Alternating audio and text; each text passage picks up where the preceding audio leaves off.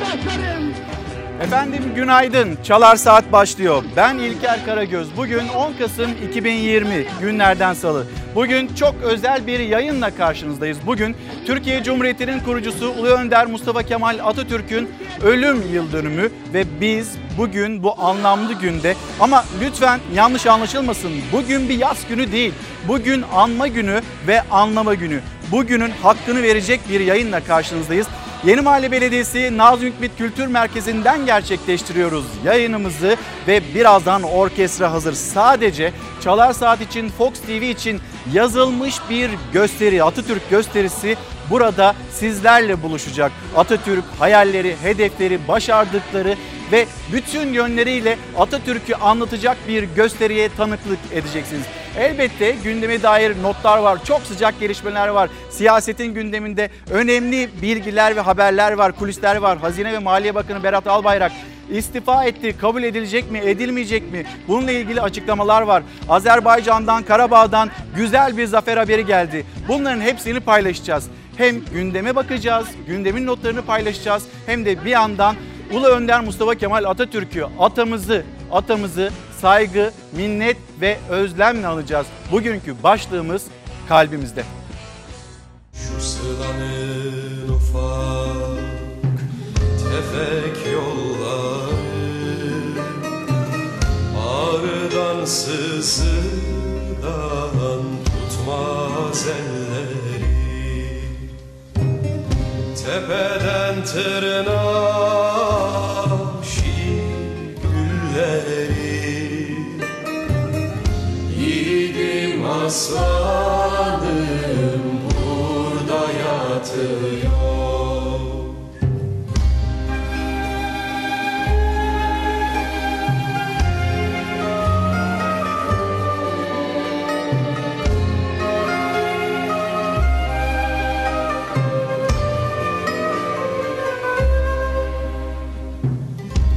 Bugün efkarlıyım, açmasın.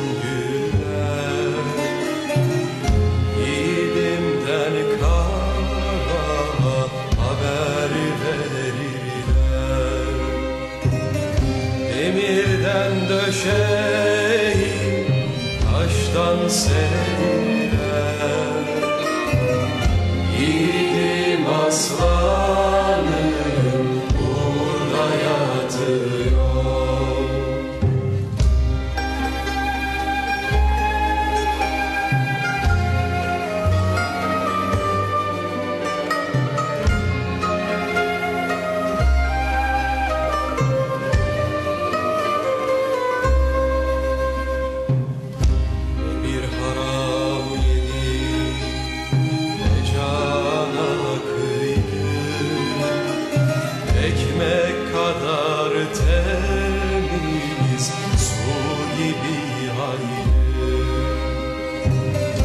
Kimse duymadan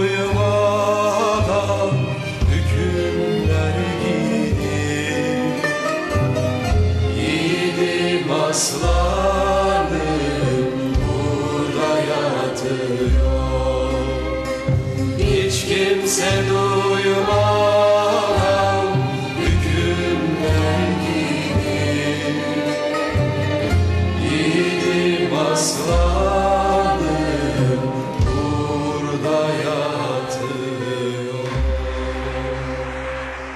Şenlür Hanım, teşekkürler, günaydın. Hem bir yandan bu özel günde anma programında bizimle birliktesiniz, hem de bir yandan gündemin notlarını takip edeceğinizi söylemişsiniz. Çok sağ olun, teşekkürler. Batıkent, Ankara Batıkent'ten Yeni Mahalle'ye, Yeni Mahalle'lere selamlarımızı iletelim. Diyor ki Ahmet Arslan, Başkomutan Ulu Önder Atatürk hep kalbimizde. Mersin Tepeköy'den gelen bir mesajı paylaştım sizlerle. Ve yine o kadar çok, o kadar güzel mesajlar geliyor ki onları hemen böyle hızlı bir şekilde de aktarmak istiyorum. istiyorum, sizlerle buluşturmak istiyorum ki bir gerçek var ki Atatürk olmasaydı bu topraklarda bağımsız, hür yaşayamazdık. Saygı, minnet ve şükranla anıyoruz demekte Burak Özarslan mesajında. Efendim şimdi hemen bir bakalım gazetelerin yazdıkları, hızlı bir şekilde gündemi de aktaracağım sizlere. Bu arada az sonra sizleri Azerbaycan'a götüreceğiz, Karabağ'a götüreceğiz. Azerbaycan sokaklarında bir bayram sevinci var, gözyaşları var. Onların bir sevinç gözyaşları var. Onların görüntülerini sizlerle buluşturacağız. Hürriyet gazetesinde dün aslında pek çok gazete ve Hürriyet gazetesi de onlara dahil bu konu yoktu. Hazine ve Maliye Bakanı Berat Albayrak'la ilgili haber manşetin hemen yanında görevden af talebi kabul edildi. Hazine ve Maliye Bakanı Berat Albayrak'ın sağlık koşulları gerekçesiyle istifa talebi Cumhurbaşkanı Erdoğan tarafından kabul edildi. Tam 27 saat geçti. Hazine Bakanı Instagram hesabından bir istifa metni yayınladı. Bu istifa metninden sonra acaba bir hackleme olabilir mi? Hesaplarına ulaşılamadı, özellikle Twitter hesabına, ama burada aslında bir kararlılık vardı. Hazine ve Maliye Bakanı gerçekten istifa etmişti. Şimdi soru, o dakikadan sonra soru, şimdi istifa etti ama kabul edilecek mi, edilmeyecek mi? Tam 27 saat sonra buna dair açıklama geldi Cumhurbaşkanlığı İletişim Başkanlığı'ndan. Nasıl ki o açıklama, istifa açıklaması sosyal medya üzerinden gelmişti ve bu istifanın kabul edildiği bilgisi de yine sosyal medya üzerinden Cumhurbaşkanlığı İletişim Başkanlığı tarafından yapıldı. Berat Albayrak'la ilgili haberi bugün, dün görmedik ama bugün Hürriyet gazetesinde görüyoruz. Bazı gazeteler, aslında çoğu gazete görmüş, yine görmeyen ya da bu konuya değinmeyen ya da haber niteliği olmadığını düşünen kişiler ya da gazeteler var. Onları da hatırlatmış olalım ve hemen bir Azerbaycan'a gidelim. O zafer görüntülerini paylaşalım. Ermenistan pes etti ve Ermenistan Başbakanı Paşinyan bir açıklama yaptı. Karabağ boşalttıklarını söyledi. 30 yıldır işgal altında olan Karabağ şimdi yeniden aslında Azerbaycan'da. Karabağ bizimdir, Karabağ Azerbaycan'dır. Eşk olsun Azerbaycan halkına, yaşasın Azerbaycan. Sevgili yurttaşlarım, kız kardeşlerim ve erkek kardeşlerim, kişisel olarak benim ve hepimiz için çok zor bir karar verdim. Rusya ve Azerbaycan devlet başkanlarıyla 13 itibariyle Karabağ Savaşı'nın bitirilmesine yönelik bildiriyi imzaladım. Ve Ermenistan yenilgiyi kabul etti. Azerbaycan Devlet Başkanı İlham Aliyev, Ermenistan Başbakanı Paşinyan'a ne oldu diye seslendi. Kahkahalarla biz kazandık dedi. Türkiye'ye Cumhurbaşkanı Erdoğan'a teşekkür etti. Bu ne oldu Paşinyan? Azerbaycan-Ermenistan savaşında sona gelindi. Erivan yönetimi işgal ettiği Şuşa'yı kaybettikten saatler sonra 30 yıldır işgal ettiği topraklardan, Karabağ'dan çekilme kararı aldı. Bakü sevinç gözyaşlarıyla bayram yerine döndü. Erivan karıştı.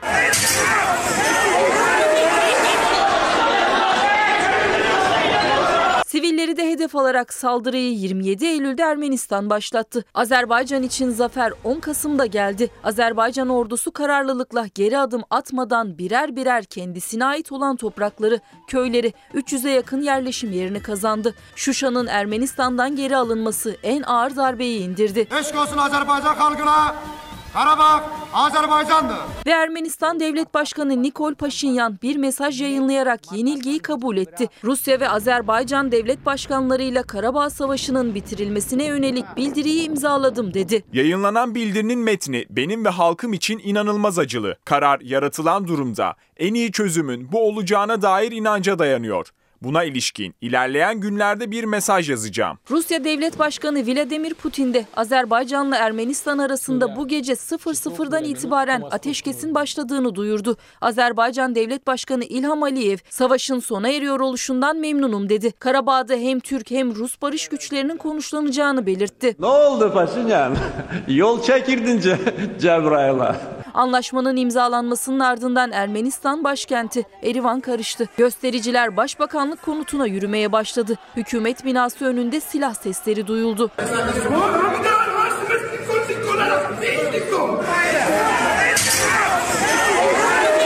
Ve şimdi anlaşmaya göre Ermenistan Birleşmiş Milletler kararlarını yerine getirecek. Sırasıyla Kelceber'i 15 Kasım, Ağdam'ı 20 Kasım ve Laçin'i ise 1 Aralık'a kadar Azerbaycan'a teslim edecek. Mevcut cephe hattı Moskova saatiyle gece yarısı itibariyle duyurulacak. Rusya Federasyonu 5 yıl boyunca Laçin koridorunun korunması için arabulucu olarak görev yapacak.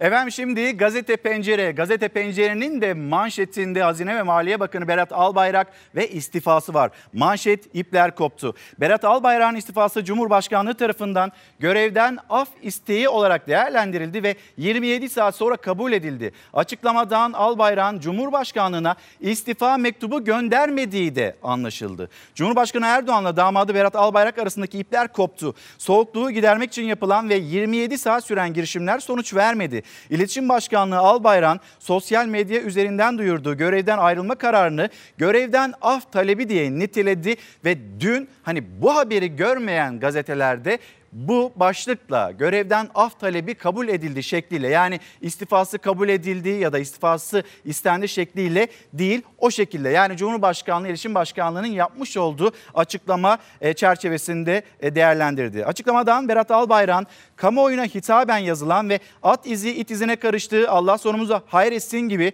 bolca göndermeler içeren duyurusundan başka bir istifa mektubunun Cumhurbaşkanlığı makamına iletilmediği de anlaşıldı. Peki şimdi 27 saat beklendi. Berat Albayrak istifa etti. Berat Albayrak istifa ettikten sonra bu istifası kabul edilecek mi, edilmeyecek mi? Biz bunu 7 ay önce gördük. İçişleri Bakanı Süleyman Soylu istifa etmişti ama 3 saat sonra inanılmaz bir sosyal medya baskısı, hatta MHP lideri Devlet Bahçeli'den gelen istifasını geri çekmesini temenni ederim açıklamaları ve Süleyman Soylu geri dönmüştü. Şimdi Berat Albayrak'la ilgili süreç bu şekilde mi işleyecekti? Öyle olmadı. 27 saat sonra açıklaması geldi. Berat Albayrak'ın istifası kabul edildi ya da görevden affı kabul edildi. Peki bir başka merak konusu, kabul edilirse bu istifa yerine kim gelecek? Bakın Berat Albayrak'ın yerine hangi isim atandı? Dolar 10 lira olacak ya, 15 lira olacak ya, 6 liradan 7 liradan toplayalım dolarları. 10-15'e satarız. Dolar düştü 5 liraya. Berat Albayrak'ın istifasının kabulüyle yeni Hazine ve Maliye Bakanı'nın kim olduğu da açıklandı. Cumhurbaşkanı Erdoğan koltuğu Lütfi Elvan'a emanet etti. Sayın Cumhurbaşkanımız tarafından yapılan değerlendirme sonucunda Hazine ve Maliye Bakanı Berat Albayrak'ın görevden af talebi kabul edilmiştir. İstifası kabul edilecek mi? Edilirse yerine kim gelecek? Belirsizlik Cumhurbaşkanlığı İletişim Başkanlığı'nın açıklamasıyla resmiyet kazandı. Albayrak'ın vedası Cumhurbaşkanı Erdoğan tarafından kabul edildi. Dolarla mı maaş alıyorsunuz? Hayır. Dolar borcunuz mu var? Yok. Dolarla bir işiniz var mı? Ve gözler o andan itibaren yeni bakanın kim olacağına kilitlendi. Kulisler hareketlendi. Binali Yıldırım'ın, Nurettin Canikli'nin isimleri geçti. Ama görev daha önce 3 kez kabinede görev alan Lütfi Elvan'a verildi. AK Parti Mersin Milletvekili Lütfi Elvan 2016-2018 yılları arasında Kalkınma Bakanı olarak görev yaptı. Hali hazırda Elvan Türkiye Büyük Millet Meclisi'nde Plan ve Bütçe Komisyonu Başkanı. İhale zamanında öngörülen çerçevede gerçekleşmektedir. Lütfi Elvan Amerika Birleşik Devletleri'nde Delaware Üniversitesi'nde ekonomi alanında da yüksek lisans eğitimi aldı. Söz konusu üniversiteden Amerika Birleşik Devletleri'nin yeni başkanı Joe Biden ve eşi de mezun.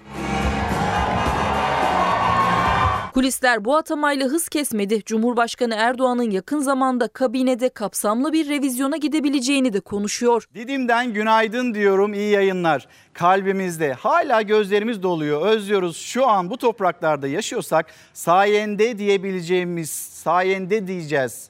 Başka türlüsünde böyle bir başka bir cümle kurmanın da mümkün olmadığını söylemek, hatırlatmak gerekiyor. Ve yine duyuyoruz o minnetsizliği, o saygısızlığı. Hala 82 sene geçmiş üzerinden, Ulu Önder Mustafa Kemal Atatürk'ün yaşamını yitirmesi ya da hayata gözlerini yummasının üzerinden 82 sene geçmiş ve gün gün, saat saat büyüyen bir sevgiye tanıklık ediyoruz.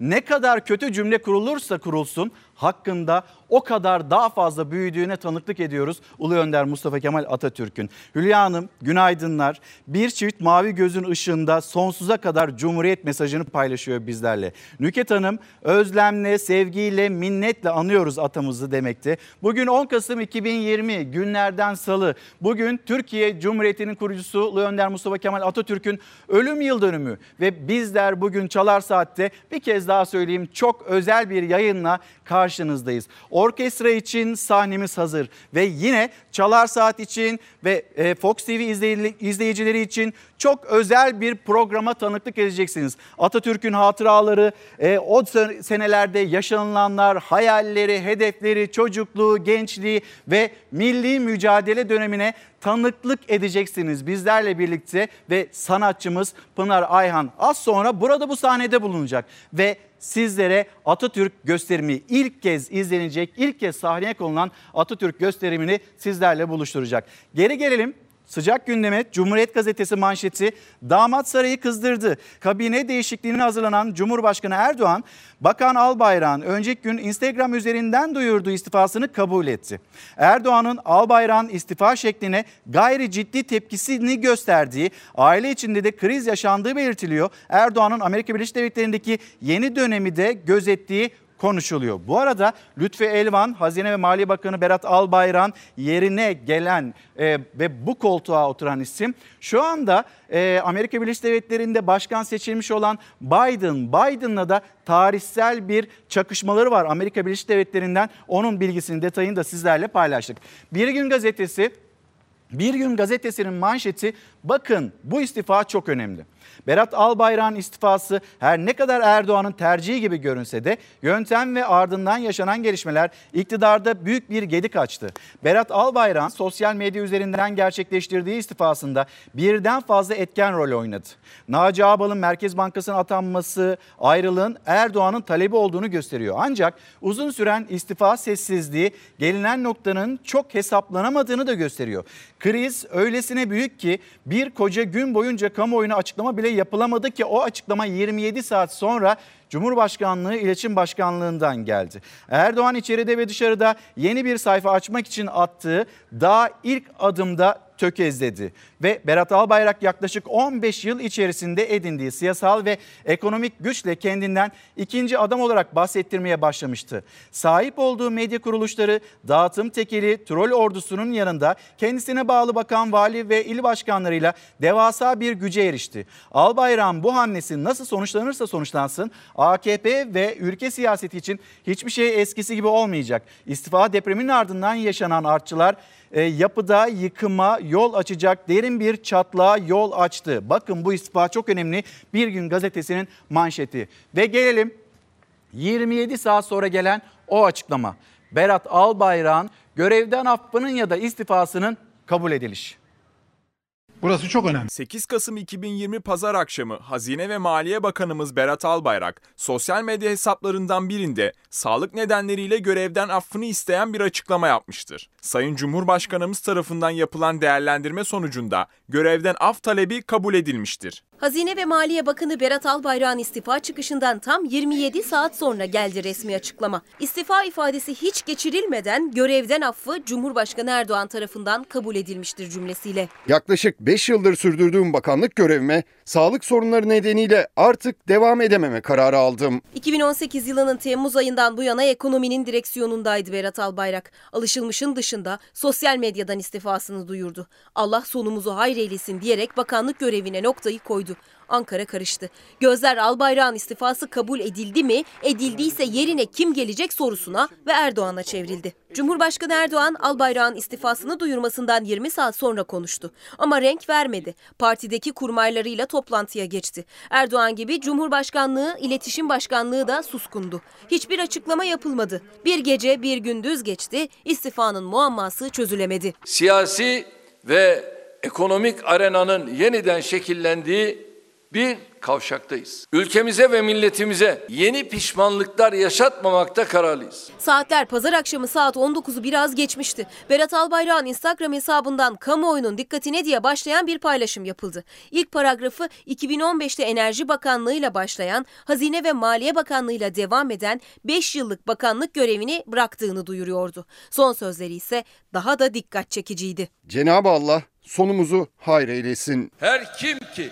milletten koparsa, halkla arasına duvarlar örerse, kendini ulaşılmaz, erişilmez bir yere koyarsa, hele hele kibir ve fitne belasına bulaşırsa artık bu partide yeri kalmamış demektir. Berat Albayrak'ın istifa kararından önce Erdoğan, Kocaeli İl Kongresi'nde kurdu bu manidar cümleleri. İstifadan haberi var mıydı netleşmedi. İstifa metninin ortaya çıkmasından sonra ise doğru mu değil mi sorusu bir süre cevap bulamadı. Ama saatler 20.30'u gösterirken AK Parti'den doğruluğuna ilişkin ilk ipucu Grup Başkan Vekili Albayrak'a yakınlığıyla bilinen Mehmet Muş'un paylaşımıyla ortaya çıktı.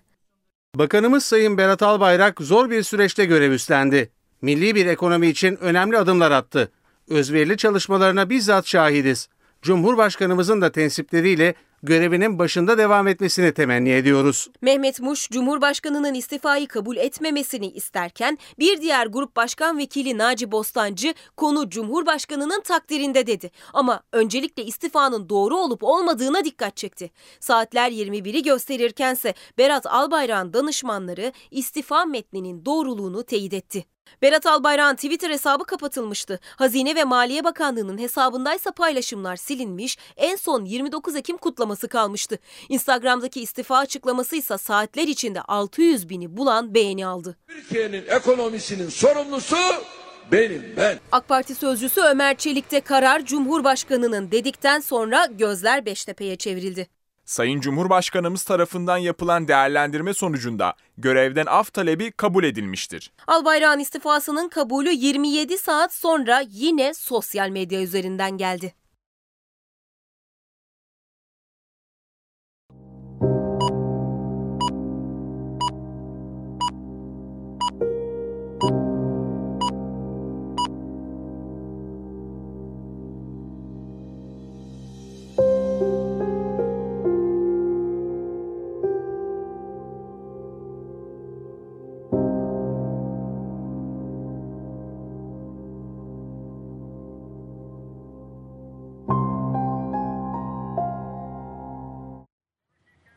Başlığımız kalbimizde. Gülay Hanım yazmış. Ne mutlu Türk'üm diyene. Kalbimizde sevgin, yolumuzda ilkelerin hiç ölmeyecek. Ulu Önder, Başkomutan Mareşal, Türkiye Cumhuriyeti'nin kurucusu ve ilk Cumhurbaşkanı, dünya devletleri başkanlarının önünde saygıyla eğildiği muzaffer komutan, sana matem gerekmez. Fikirlerini anlamak, uygulamak gerekir. Yolundayız, izindeyiz, rahat uyu. Ve bu mesajı gönderen izleyicimiz Orhan Eyüpoğlu. Ve Özgür Bey, Antalya Eğitim Gönüllüleri Kurucu Başkanı Özgür Aksu, açtığın yolda gösterdiğin hedefe durmadan yürüyeceğimize and içeriz. Cumhuriyetimizin kurucusu Gazi Mustafa Kemal Atatürk'ü ölümsüzlüğünün, bu vurgu çok önemli, ölümünün yıl dönümü deniliyor ya, aslında o kadar doğru bir ifade ki, ölümsüzlüğünün aslında 82. yılı. Saygıyla, minnetle ve özlemle anıyorum. Bugün Antalya'da kitap dağıtımları olacakmış, nutuk dağıtımı olacakmış. Onun da bilgisini paylaşıyor bizlerle Özgür Aksu.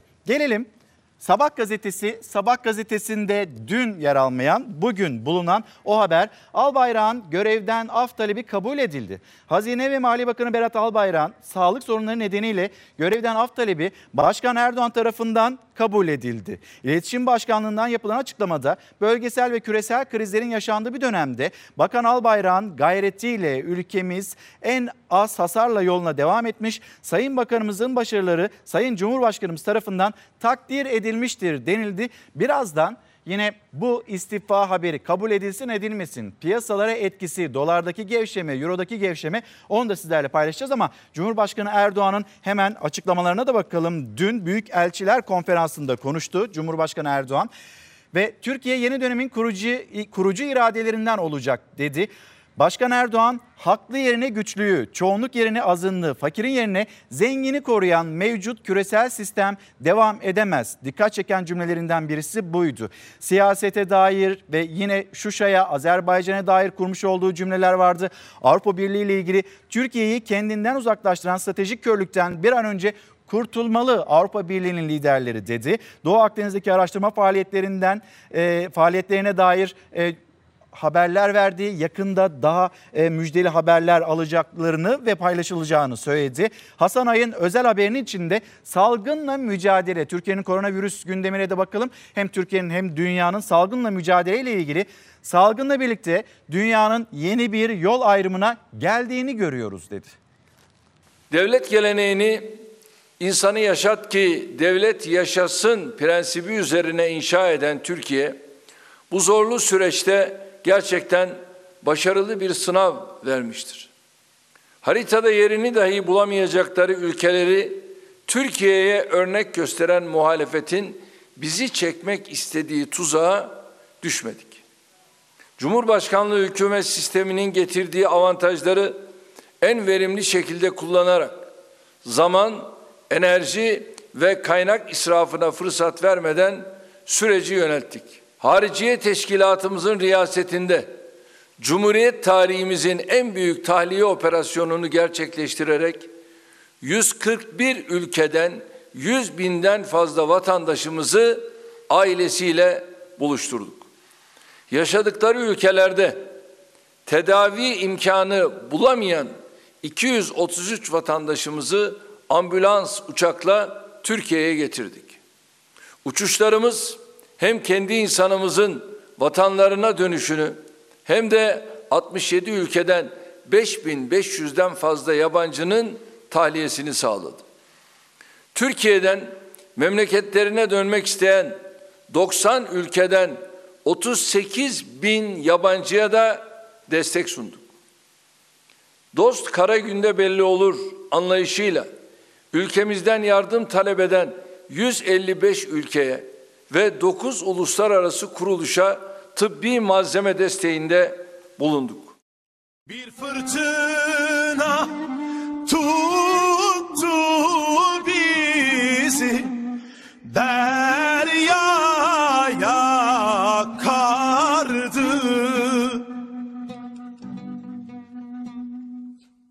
O bizim kavuşmalarımıza yarim mahşere kaldı.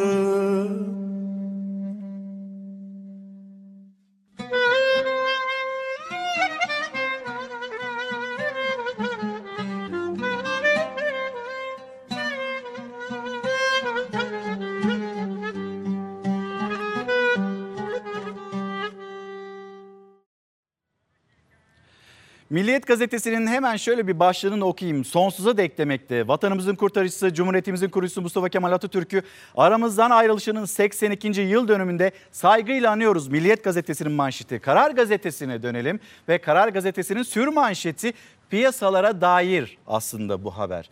Önce piyasa kabul etti. Belki 27 saat gecikti ama Berat Albayrak'ın istifası ile ilgili dolarda, euroda, altında, piyasalarda nasıl bir gevşeme yaşandı ve bunun başlığı önce piyasa kabul etti. Erdoğan Albayrak'ın istifasını 24 saat sonra böyle onayladı. Af talebi kabul edildi. Türk lirası bakansız günde tarihi rekor kırdı. Son 2 yılın zirvesini görüp %6 değer kazandı. Şimdi o saatlere gidelim. Yani istifanın açıklandığı, duyurulduğu an ve piyasaların yeni güne başlaması, saat saat dolar ve eurodaki gelişmeler.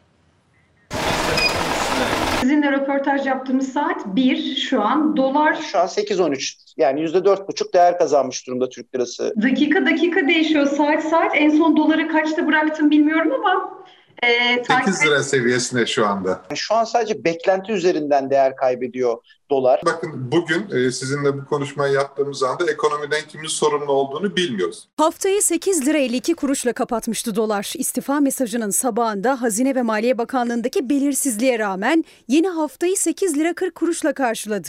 Hatta gün içinde 7 lira 99 kuruşu gördü. Türk lirası 53 kuruş değer kazandı. Ekonominin kendi başına bırakılsa iyiye gideceğinin, yani toparlanma ihtimalinin olduğunun göstergesi. Türk lirasının değer kazanması için güveni sağlamamız gerekiyor. Fiyatlar bir aşağı bir yukarı, bir aşağı bir yukarı. Toz duman ortamdan para kazanmaya çalışan insanlar var. Bu aşağı geliş çok anlamlı olmayabilir, kalıcı olmayabilir. Piyasalardaki bu ani değişimden kazanç sağlayan da oldu ama tüketicinin de cebine yansıması ve Türk lirasının değer kazanıp enflasyonun dizginlenmesi için belirsizliğin sona ermesi şart. Ekonomi uzmanı uzmanlarına göre. Eğer ki aslında değişen politika değil, sadece isimler ise o zaman vay halimize. Berat Albayrak sessizliğini koruyor. Merkez Bankası'nın yeni başkanı Naci Ağbal ise mesaisine hafta sonu başladı. Banka yöneticileriyle bir araya geldi. İlk açıklamasını ise ilk mesai gününde saat 9'da yazılı olarak yaptı. Fiyat istikrarı temel amacı doğrultusunda tüm politika araçları kararlılıkla kullanılacaktır. Dün akşamki istifa iddiası ya da işte tartışmaları gündeme gelmeseydi bugün Naci Ağbal'ın yapmış olacağı olan bu açıklama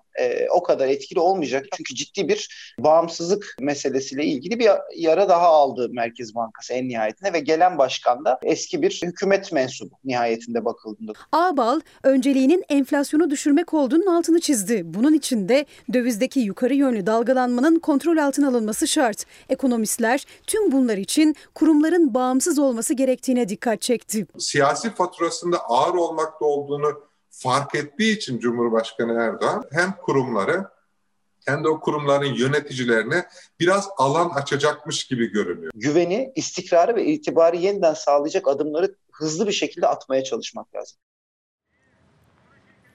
Orkestranın yeri hazır ve az sonra sadece Fox TV için yazılmış bir Atatürk gösterimi sizlerle buluşacak. Bunu bir kez daha hatırlatayım. Şimdi kısacık bir mola verelim. O molanın ardından bir kez daha Çalar Saat'te buluşalım.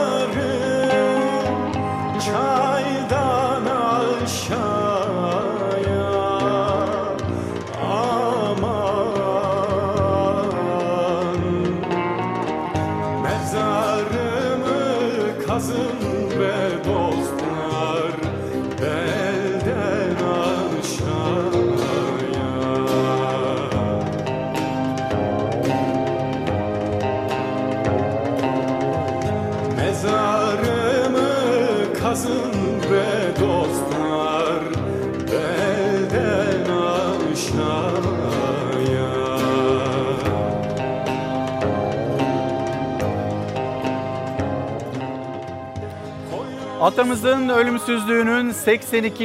yıl dönümü ve şimdi Fox Haber'den Gülşah İnce bizleri İstanbul'da Dolmabahçe'de bekliyor. Ulu Önder Mustafa Kemal Atatürk'ün hayata gözlerini yumduğu yerde ve kendisinden oradaki atmosferi anlatmasını isteyeceğiz. Gülşah, seni dinliyoruz. İlker Karagöz, senin de söylediğin gibi... Hüznün ama bir anlamda da ölümsüzlüğün adresindeyiz. Dolmabahçe'deyiz. 82 yıl önce 10 Kasım 1938'de saat 9:05 geçe Mustafa Kemal Atatürk'ün atanın gözlerini yumduğu o yerdeyiz. Sabah saatlerinde erkenden yola çıkanları aslında gördük. Sabahın erken saatlerinde yola düştüğümüzde Beşiktaş'ta ağaçlı yoldan ilerlediğimizde ve Dolmabahçe'ye vardığımızda sabahın erken saati olmasına rağmen büyük bir kalabalığın olduğunu görüyoruz. Sadece geçen yıllara nazaran tek bir fark var. 10 binlerin akın ettiği Dolmabahçe'de bu sene salgın nedeniyle geniş güvenlik önlemleri alındı ve tabii ki okul gezilerinin olmaması, şehir dışından gelişlerin de kontrollü olması nedeniyle geçen yıllara göre daha az bir kalabalığın olacağını şu saatlerde öngörmek zor değil. Ama şöyle Çağlar Güner sizlere gösterecek olursa Dolmabahçe Sarayı'nın içindeyiz biz ve o yürüyüş yolundayız. Yavaş yavaş gelmeye başlıyor bağımsızlığını. Kime borçlu olduğunu bilenlerin ve 10 Kasım'da 9:05 geçe atanın gözlerini yumduğu o odada hüznün adresinde bugünü o gün o dakikalarda durup saygı duruşunda bulunup ama biraz da düşünmek için buraya gelenleri görüyoruz. Ellerinde bayraklar ve biraz ilerleyelim aslında soralım bakalım çünkü buraya kontrollü bir şekilde giriş yaptılar. Efendim merhaba, Fox Haber canlı yayınındasınız. Öncelikle hislerinizi alabilir miyiz? Nereden geldiniz? Anlatmak mümkün değil. Büyük kurtarıcımız, kurucumuz Gazi Mustafa Kemal Paşa'nın her hatırasının önüne geldiğimizde özellikle bizim Türk kadınlarına verdiği büyük demokratik savaşlarımızın konuşamıyorum o kadar duygulandım ki onun hatırasında saygıyla, minnetle, özlemle anıyorum. Ne mutlu Türk'üm diyene nurlar içinde yatsın. Benim naciz vücudum elbet bir gün toprak olacaktır ama Türkiye Cumhuriyeti ilelebet payidar kalacaktır. Gazi Mustafa Kemal Atatürk bu gerçekle ama emanetinin de emin ellerde olduğunu bilerek son nefesine kadar yaşadı. İşte o emanete sahip çıkanlar yavaş yavaş geliyor dedik ve gruplar olarak da gelenler var. Efendim merhaba, canlı yayındasınız. Merhabalar. Öncelikle hislerinizi alabilir miyiz? 9'u 5 geçe atanın gözlerini yumduğu odada olmak için buradasınız. Evet, buradayız. Biz her sene geliyoruz. Türkiye'deki özellikle İstanbul'da konuşlanan motosiklet kulüpleri olarak biz bu konulara çok dikkat ediyoruz. Atamızın bize bıraktığı, miras bıraktığı, özgürlüğümüzü doya doya yaşayabildiğimiz, motosikletlerimizi güven içerisinde kullanabildiğimiz bu ülkeyi kimlere borçlu olduğumuzu biz çok iyi biliyoruz. Bir Türk genci olarak. Evet, ve vazifemizi yapmaya geliyoruz. Her seferinde başka duygulanıyoruz. Bu sene pandemi falan, bu boşluk beni çok üzdü ama bir o kadar da iyi ki geldik. Hiç olmazsa görevi gene yerine getirenler var. Bunu da böyle biline. Hiç kimse de bundan şüphesi olmasın yani. Efendim, gözleriniz doldu sizin. Vallahi Emre abinin söylediklerine gerçekten ben de sonuna kadar katılıyorum. Güzel de bir konuşma yaptı. Evet, Emre abinin dediği gibi bugün eğer buradaysak bunu bizim buna borçlu olduğumuz insanlar var. Ve bunlardan bir tanesi de Ulu Önder Atatürk. Bugün onu anmaya geldik. Umarım bir daha ülkeye böyle bir başkan daha, böyle bir kişi daha gelmeyecek ama dünyaya gelmeyecek. Biz de bunun gururunu yaşıyoruz sadece. Gözlerde aktı akacak yaş. Biz ayrıca şunu söylemek istiyorum. Ulu Önder Atatürk'ün huzurunda tüm Kurtuluş Savaşı şehitlerimize binlerce kere teşekkür ediyoruz. Hepsinin ruhu şad olsun. Umarım ülkemiz bir daha böyle şeyler yaşamaz. Yaşarsa da biz varız. Efendim, aslında az önce de gözlerde aktı akacak yaş dedik. Saat 9'u 5 geçe tüm Türkiye'de olduğu gibi bu adreste de bir dakikalığına hayat durmuş olacak. Saygı duruşunda bulunulacak ama işte o saygı duruşunda sadece durulmayacak, aynı zamanda düşünülecek. Atatürk'ün bize bıraktığı emanetler, miraslar ve Türkiye Cumhuriyeti'nin ilelebet payidar kalacağını düşünerek aslında saat 9'u 5 geçe saygı duruşunda bulunulacak. Yavaş yavaş geliyorlar dediğimiz gibi. Güvenlik kontrolünden geçtiniz. Geçtim. Ateşiniz ölçüldü. Evet. Tedbirli alındınız içeri. Bu yıl böyle bir fark var. Evet. Salgın gölgesinde yine de buradasınız. Yine de hislerinizi alabilir miyiz? Neler yaşadınız? Nereden geldiniz? Ben Kabataş'ta oturuyorum. Çok yakın olduğum için her zaman görevde olmadığım zaman burada olmaya çalışıyorum. Öğretmenim. Okulumda da tabii ki her zaman Atatürk'ü anlatıyorum. Hissediyorum, hissettiriyorum ve burada olmak benim için dünyanın en özel duygusu. Salgın nedeniyle öğrencilerinizle gelemediniz. Evet, öğrencilerimizle gelemedik. Okulda da törenler yok sanırım. Kızımla buraya geldim. Teşekkür ederim öğretmenim. Kolay gelsin. Evet, öğrenciler buraya gelemedi. Okullarda da törenler olamıyor ama şunu da belirtelim. İnternet uzaktan eğitim üzerinden aslında bugün de Atatürk'ü anma gerçekleşecek. İstanbul'da da önemli adreslerde yine törenler olacak. Şunu belirtelim. Atatürk Kent Ormanı açılacak ve gençler orada da yürüyüş yapılacak. Yine Mustafa Kemal Atatürk'ün bir sözüyle bitirelim. Çünkü salgın nedeniyle geçen yıllara göre daha az insan var burada ama ne demişti Atatürk? Beni görmek demek illa yüzümü görmek değil. Duygularımı hissediyorsanız ve beni anlıyorsanız işte bu yeterli. İlker Karagöz.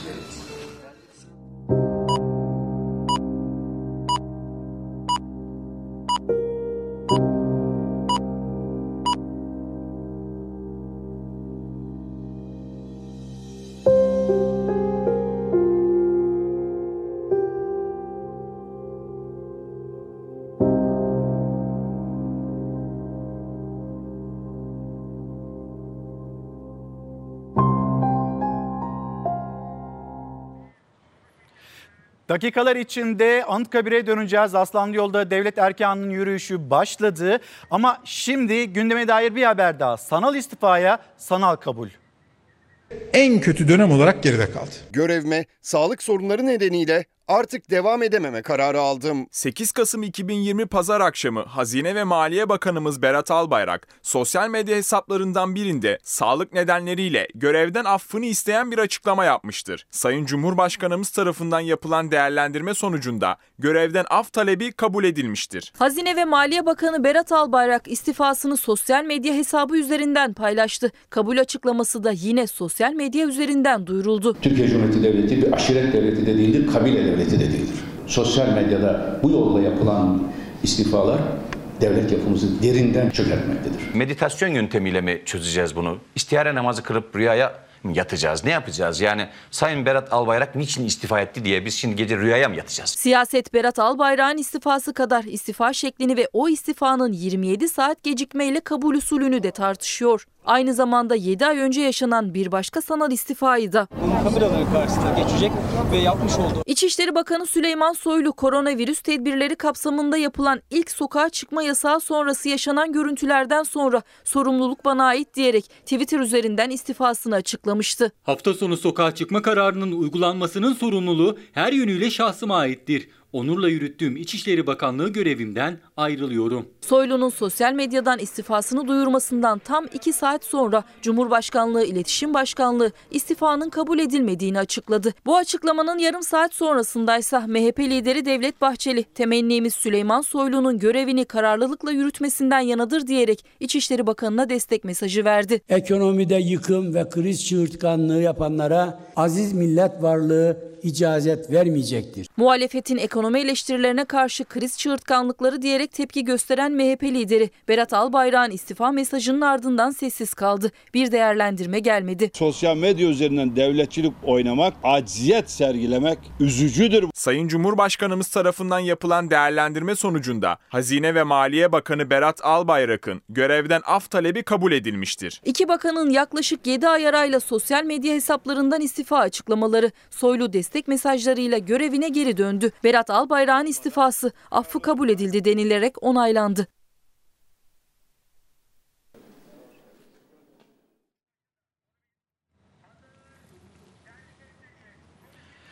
Dolmabahçe'nin ardından şimdi de Anıtkabir'deyiz. Aslanlıölü'de yolda devlet erkanının saygı yürüyüşü başladı.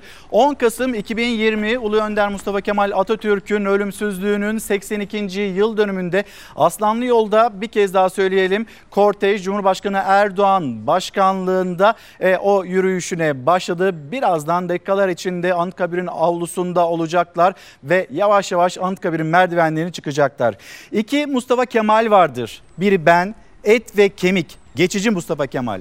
İkinci Mustafa Kemal, onu ben kelimesiyle ifade edemem. O ben değil, bizdir. O Mustafa Kemal sizsiniz, hepinizsiniz. Geçici olmayan, yaşaması ve başarılı olması gereken Mustafa Kemal odur. Yine atanın sözlerinden birisi. Benim naçiz vücudum bir gün elbet toprak olacaktır, fakat Türkiye Cumhuriyeti ilelebet payidar kalacaktır. Atamızın sözlerinden bir tanesi. Ve şimdi Anıtkabir'in avlusuna devlet erkanının geldiğini görmekteyiz. Sizlere bu görüntüleri paylaşıyoruz, görüntüleri aktarıyoruz.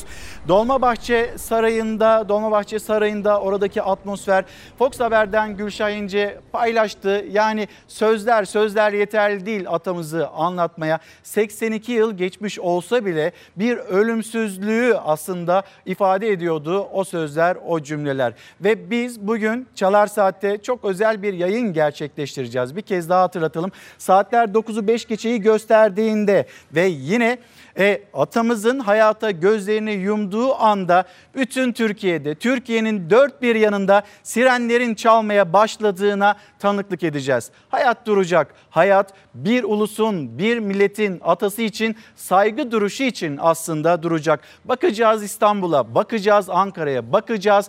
Belki inşaatlarda çalışanlar, o anda çalışanlar, herkes ayağa kalkacak ve saygı duruşunda bulunacak. Dünyanın hiçbir yerinde böyle bir saygı gösterisi yok. Bunu hiçbir yerde göremezsiniz.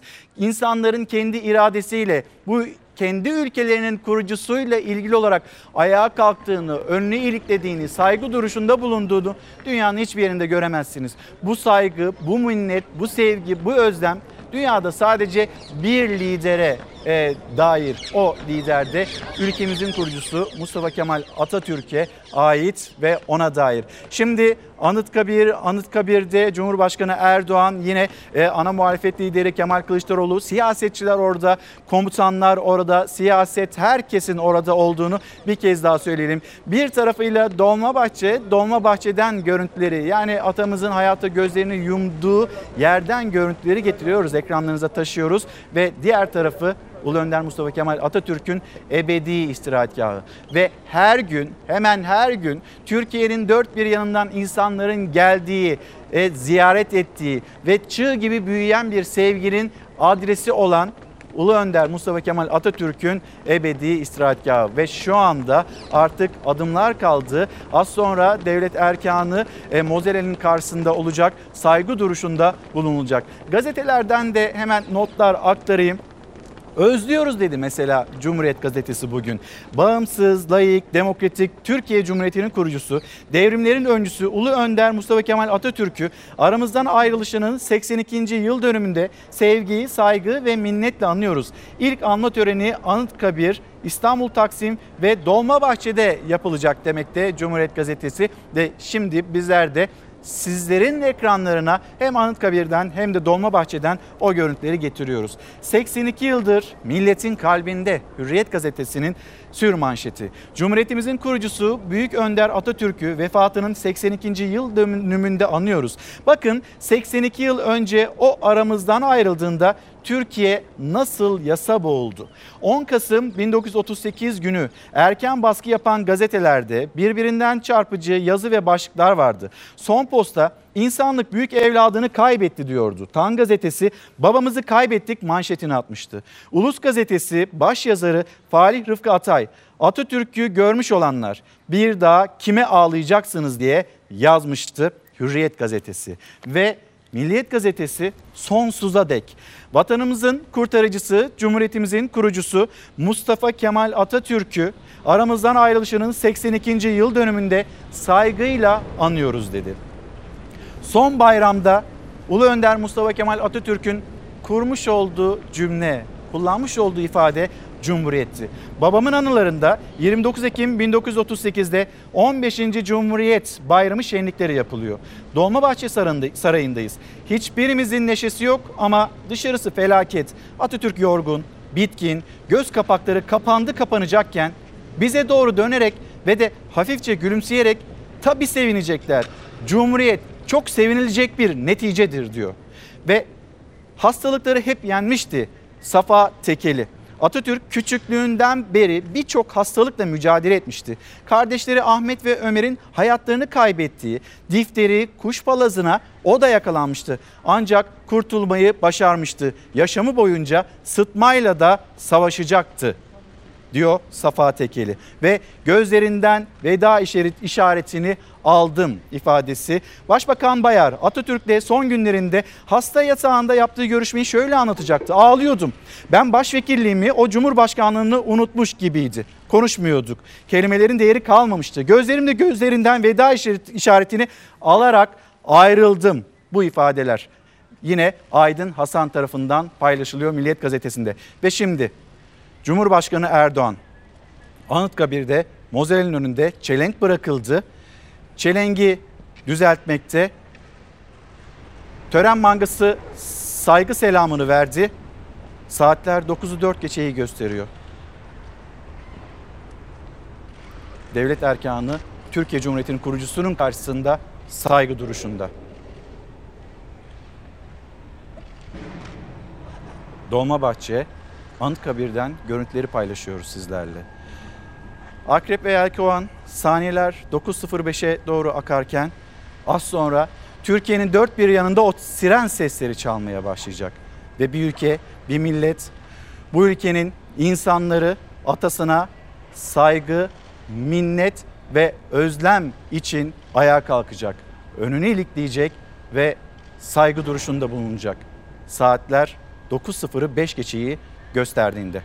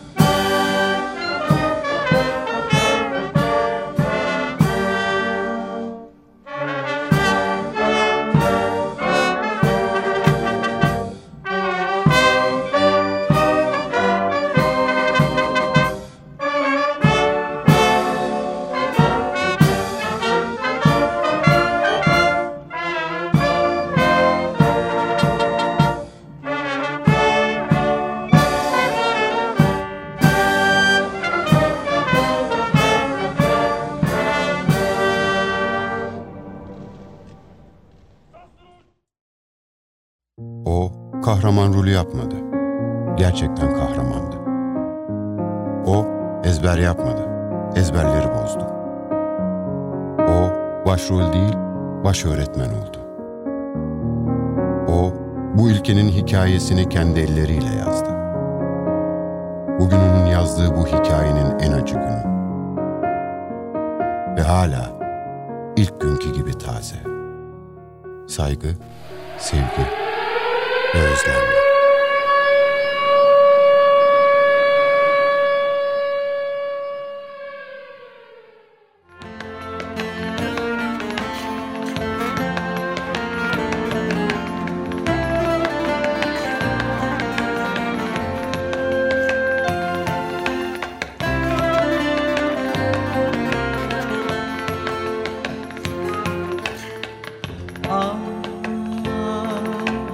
Dönülmez akşamın ufkundayım. Vakit çok geç. Bu son fasıldır hey ömrüm. Nasıl geçersen geç. Bu son fasıldır ey ömrüm, nasıl geçersen geç.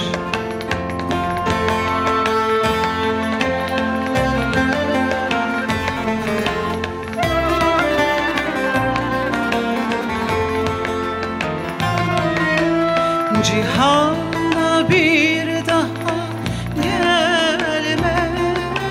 hayal değilse bile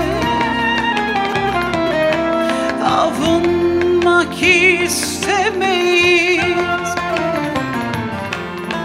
Böyle bir teselli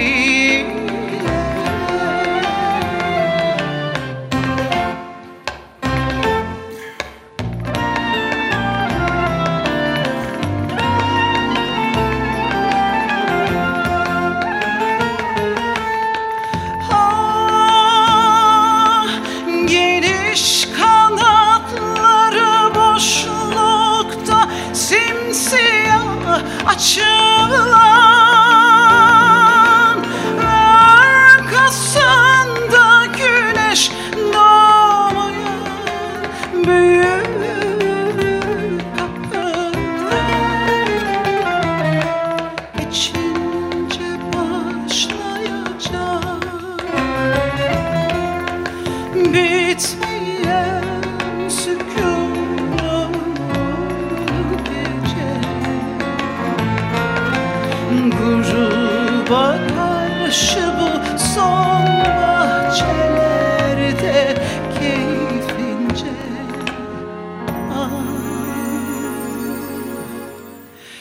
yaş evk içinde harap ol ya aşk içinde gönül. Yallare açmalıdır göğsümüzde yahut gül.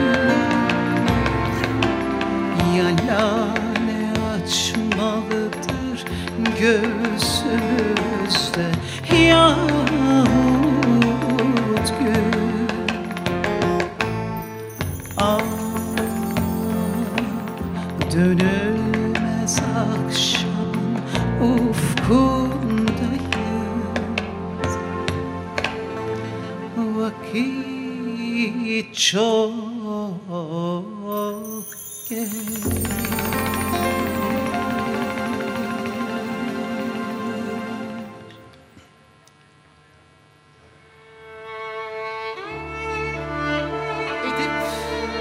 Edip İsmet Hulusi Bey, 1938 Kasım'ının son posta gazetesini okuyoruz sabah.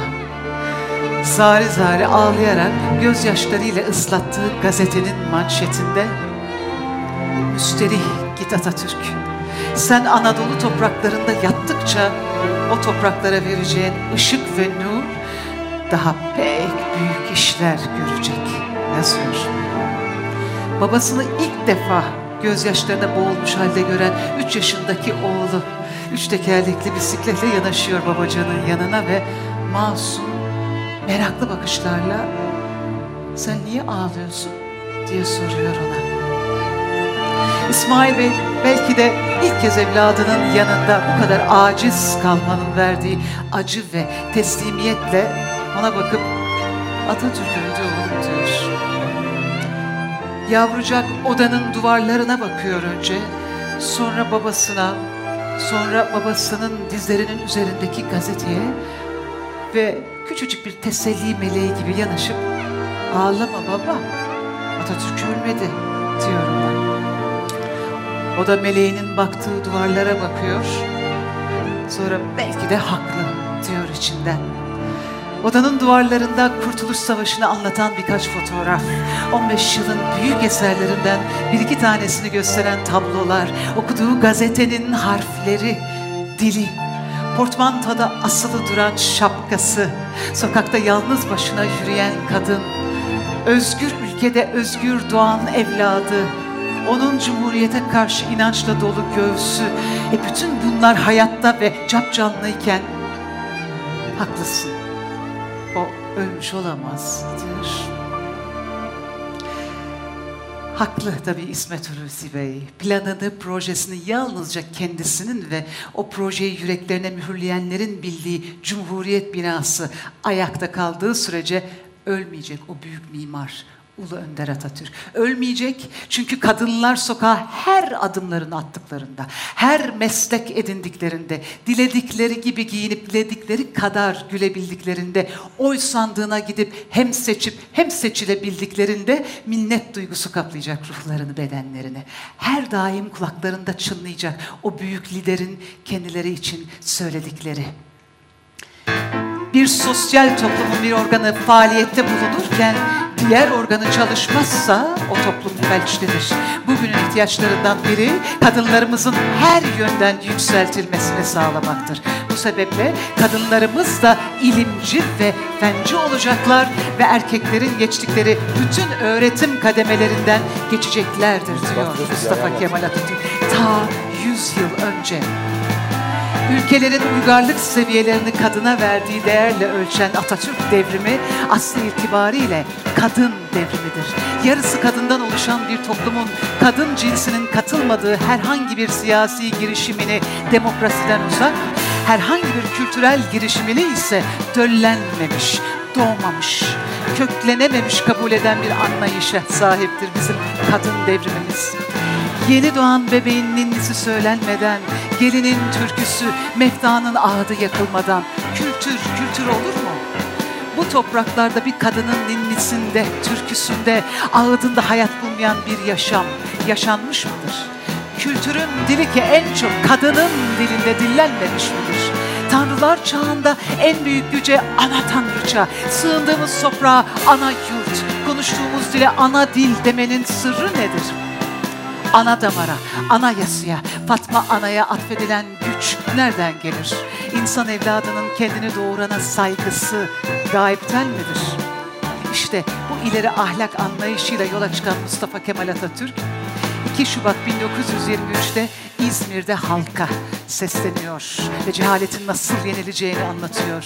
Uzun konuşmasının bir bölümünde diyor ki, daima öne sürülen bir şey vardır ki o da din engellemesidir. Özellikle Batılılar, özellikle bu milleti mahvetmek isteyen o koyu düşmanlar bizi daima her işimizi dinin etkisi altında yapmış olmakla ve böyle yapmanın da mutlaka sonuçsuz hedeflere varacağı iddiasıyla itham etmektedirler. Halbuki arkadaşlar, bunda büyük bir hata vardır. Çünkü bizim dinimiz hiçbir zaman kadınların erkeklerden geri kalmasını istememiştir. Allah'ın emrettiği şey Müslüman erkek ve kadının beraber olarak bilim ve kültür kazanmalarıdır. Allah'ın emri Müslüman erkek ve kadının aynı derecede bilim ve erdemce her bakımdan olgunlaşmasıdır. diyor Mustafa Kemal Atatürk ve yüzyıllarca evlerinde, pencerelerinin, kafeslerinin ardında özgürlüğe hasret kalmış kadınların yüzünü tıpkı 1000 yıllar önce olduğu gibi yeniden güneşle buluşturuyor. Atatürk'ün dilsizken hatip, ilimsizken alim olmalarının önünü açtığı kadınlar güçlenince, tek bacağı kırık olduğu için topallayan ulus devi nihayet toparlanıp iki bacağının üzerinde ayağa dikiliyor. Kadın ve erkek tek gövdede buluşuyor ve dünyaya kadın inkılabının, kadın devriminin nasıl yapılacağını öğretiyor. 1933 yılında Seniha Rauf ve Lamia Refik hanımlar Uluslararası Kadınlar Birliği'nin Marsilya'daki kongresine katıldıklarında Türkiye'de kadınlar belediye seçimlerinde seçme ve seçilme haklarını çoktan kazanmışlar bile. Coğrafya kaderdir ama o coğrafyada nasıl yaşayacağına dair verdiğin karar senin tercihindir. Mustafa Kemal Atatürk ve Türk kadınları tercihlerini yapıyorlar. El ele verip toplumun erkek egemen anlayışına savaş açıyorlar. 1000 yılların ana erkil geleneğinin, 100 yılların ata erkil geleneğine galebe çalması için cehalete ve bencilliğe meydan okuyorlar. İşte bu özgüvenle Uluslararası Kadınlar Birliği temsilcilerimiz Marsilya Kongresi'nde tüm dünya kadınlarını İstanbul'a davet ediyorlar. Bu davetle Birliğin 12. Kongresi Nisan 1935'te İstanbul'da gerçekleşiyor. Üstelik tam 3 ay önce Şubat 1935'te 17 kadınımız milletvekili seçilmiş ve siyasi haklarını elde etmişken bütün dünya Türk kadınının geldiği noktada bu sayede dünyaya gösteriliyor. Hiçbir masraftan kaçınılmıyor kongrede. Nihayet yüzünü peçeden, dimağını karanlıktan sıyıran kadınlarımız için her nevi destek sağlanıyor. Türkiye Büyük Millet Meclisi kongreye özel hatıra pulları basıyor. Pulların üzerine de dünyaca ünlü kadınların, yazarların, edebiyatçıların, başarılı kadınların ve onlara sonsuz değer veren Atatürk'ün resimleri basılıyor. Yıldız Sarayı ömrü hayatında ilk defa 30 yurdun kadınlarının hür, gür ve barışı haykıran sesleriyle yankılanıyor.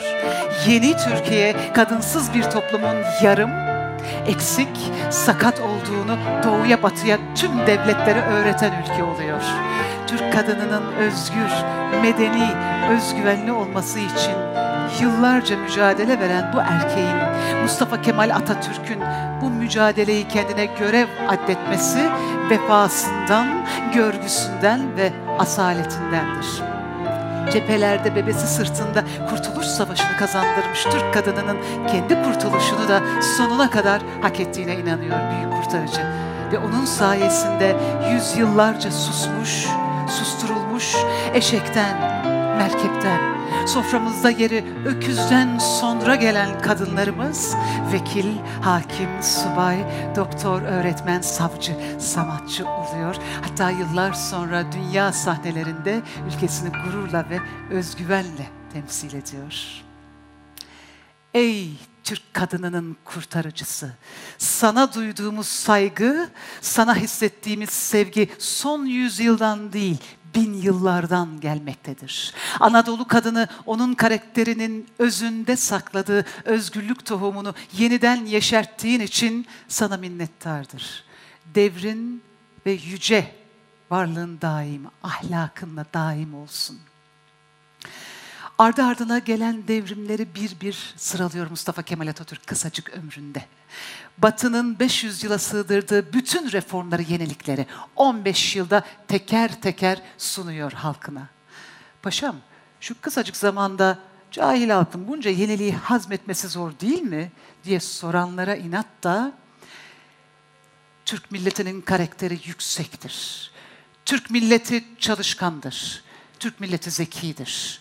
Bugün aynı inan ve katiyetle söylüyorum ki milli ülkeye tam bir bütünlükle yürümekte olan Türk milletinin büyük millet olduğunu bütün medeni alem az zamanda bir kere daha tanıyacaktır diyor.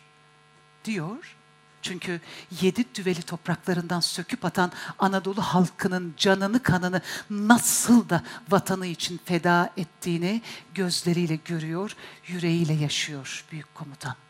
Hemhal oluyor milletiyle yeğin acı kasırgalarında. anadan öksüzsün ey Anadolu.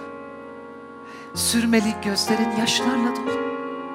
O çıplak sırtına yağan her dolu ince hastalığa mı düşürmüş seni? Diyerek İhsan Raif Hanım'ın dizeleriyle adına ağıtlar yaktığı Anadolu'ya ağlıyor o günlerde Yakup Kadri. Yüreğim bir derin uçurum, kafam bir cehennem. Mayıs'ın sonu 1919'un uğursuzluğu diye tarif ediyor halini. İstanbul'u anlatıyor. İşgalcileri, onların işbirlikçilerini ve üzerine güneşin battığı Türk halkının İstanbul'daki hali pür melalini resmediyor ciğeri yanarak. Gün geçmiyordu ki bir mağazada, bir lokantada Türk olduğum anlaşılınca acı bir alay ve ağır bir hakaretle karşılaşmayayım. Düşman basını hakkımızda öyle alçakça propagandalar yapıyordu ki biz sokaklarda çocukların başımızı taşlamadıkları kalıyordu. Gönül verdiğimiz genç kızlar Türklüğümüzü sezince bizden iğrenip kaçıyorlardı. İşte bu korkunç günlerin atmosferinde bir gün yılgın, çekingen dolaşırken gözlerim ansızın bir gazete satıcısının tezgahında üzerinde iri harflerle şu sözlerin yazılmış olduğu gazeteye takıldı. Bir Türk generali İtilaf kuvvetlerine karşı yeniden harbe hazırlanıyor. Titreyerek aldım gazeteyi, yürürken okuyorum. Mustafa Kemal Paşa isminde bir Türk generali. Çok şükür. Çok şükür Allah'ım. O dakikadan itibaren artık büsbütün başka bir adamdım. O dakikadan itibaren artık benim şehidimin, benim çektiğim azap ve işkencenin bir amacı, bir manası, hatta bir ruhani zevki vardı. Kendi kendime gideceğim diyordum. Gideceğim onun bayrağı altına. Onun bayrağı altına. Genç Yakup Kadri onun, yani Mustafa Kemal Paşa'nın bayrağının altına gitmeyi işte böyle tarif ediyor. Yakup Kadri gibi onun ardından başkaları da aynı duyguları, aynı coşkuyla yaşıyorlar. Diyarbakır'da daha küçük bir çocukken "Padişahım çok yaşa" diye bağırmayı reddedip "Milletim çok yaşa" dediği için Abdülhamid'e jurnallenen Ziya Gökalp de şöyle sıralıyor dizelerini. Daha mı zalimler bidat edecek? Bu millet zincirde feryat edecek. Yakında bu halk halka hak yardım edecek, bir dahi gönderip imdad edecek. Toplanın kardeşler, bayrak açalım, yıldızın üstüne ateş saçalım diyecek ve padişahın sarayına ateşler saçarak lanet edip ulusun bağrına, Ankara'ya gidecek. Bağımsızlık uğruna hangi görüşten, hangi fikirden olursa olsun, yaşı kaç olursa olsun yeni bir hayata, yeni bir gençliğe çırılçıplak doğmaya gelecek Anadolu halkı. İstanbul'dan kalkan yeni dünya vapuruna binecek Nazım Hikmet ve yoldaşı Vala Nurettin, yol türküsünü yazacaklar kurtuluşa giden Ankara yolunda, Ankara yolunda. Alnımızda yanar gençliğin tacı, yorgunluğun anasını satarız. Elimizde neşemizin kırbacı, ufukları önümüze katarız. Göğsümüz kuvvetli, gönlümüz temiz, tükenmez yolları tüketiriz biz. Ne saray, ne hamam, ne han isteriz. Nerede gün batarsa orada yatarız diyecekler ve İstanbul'da gün batarken Ankara'da yeniden doğan güneşi karşılayacaklar. 19 Mayıs, nice yenilmez denilen, üzerinde güneş batmayan devletin, nice kudretli zannedilen generalin eriyip yok oluşunun miladıdır. Bir adamın bir millet haline, bir milletin de bir adamın ruhuna bürünüşünün doğum günüdür. Her dilden, her dinden, her fikirden insanın bir potada meclis olup haksızı yenmeye karar verdiği gündür. Ve nice Yakup Kadrilerin, Ziya Gökalplerin, Nazımların, köylünün, askerin yola çıkıp dünyaya meydan okuyan kudretli komutan Mustafa Kemal'in ardına düşüp nesillere İstiklal türküsünü armağan edenlerin günüdür. 19 Mayıs özgürlüğü karakterinin harcına katmış her gencin doğum günüdür. Binlerce kitap okumuş bir insan Mustafa Kemal Atatürk. Hem de öyle geçiştire geçiştire değil. Önemli bulduğu satırların altını çize çize, notlar ala ala okuyan bu ilim, bilim sevdalısının çok sevdiği ve değerli bulduğu bir kitap var. Öyle değerli buluyor ki bu kitabı hemen Türkçe'ye çevrilsin istiyor. Askeri okullarda, liselerde okutulsun da öğretmenler irdelesin istiyor. Bu kitap Grigori Petrov'un ünlü Beyaz Zambaklar Ülkesi'nde adlı kitabı. Eski din adamı Petrov bu kitabında İsveç Krallığı'nın hakimiyeti altında bataklıklar ülkesi olarak adlandırılacak derecede geri bırakılmış, okuma yazması yok denecek kadar az olan Finlandiya halkını anlatıyor. Ulus olma bilincinden uzak, ana dilini, tarihini, inancını, şiirini yavaş yavaş yitirmiş, atalarından kopmuş bir toplumu resmediyor Grigori Petrov. Bir ülkeyi ulus yapan unsurlar bir araya gelmedikçe de bataklıktan farkı kalmayan topraklarda yok olmanın işten olmadığını anlatıyor. İşte tam da bu noktada hikayenin kahramanlarından din adamı ve filozof Snellman ve onun arkadaşları geçiyor harekete. Tek kurtuluş eğitimdir diye çıkıyor yola Snellman ve toplumun her kesiminin topyekün kalkınma için hep birlikte ayağa kalkması gerekir diyor. Şehir şehir, köy köy gezerek köylü, öğretmen, tüccar, esnaf, bankacı, futbolcu, bürokrat, ebeveyn herkesle hiç yorulmadan konuşuyor. Medeni, çağdaş, ezilmeyen, itilip kakılmayan bir ülke olabilmek için herkesin üzerine düşen görevleri anlatıyor bir bir. Din adamlarına da bir çift sözü oluyor tabii. Tam da psikoposların bir araya gelip önemli konuları tartışacağı o gün Snellman'da hazırlanıp gidiyor toplantıya. Din adamları aralarında tartışacaklar o gün. Halk neden dinden uzaklaşıyor? Neden dini duyguları ölüyor insanların? Din adamlarına karşı saygısız ve ilgisiz tutumlarının sebebi nedir? Nasıl önüne geçmek gerek bu durumun diye soracaklar din adamları ve üzerine düşünecekler. O gün o toplantıya giden Snellman efsane bir konuşma yapıyor ve diyor ki, yanlış anlamayın, sizi suçlamıyor ya da kınamıyorum. Sonuçta sizler bizim aramıza gökten düşüp gelmediniz. Sizler bizim vücudumuzdan, etimizden var oldunuz. İyi veya kötü bizim aramızdan çıktınız. Biz neysek siz de osunuz. Bu yüzden din adamlarını eleştirenlere sormak istiyorum asıl. Aranızda kaç dürüst tüccar var?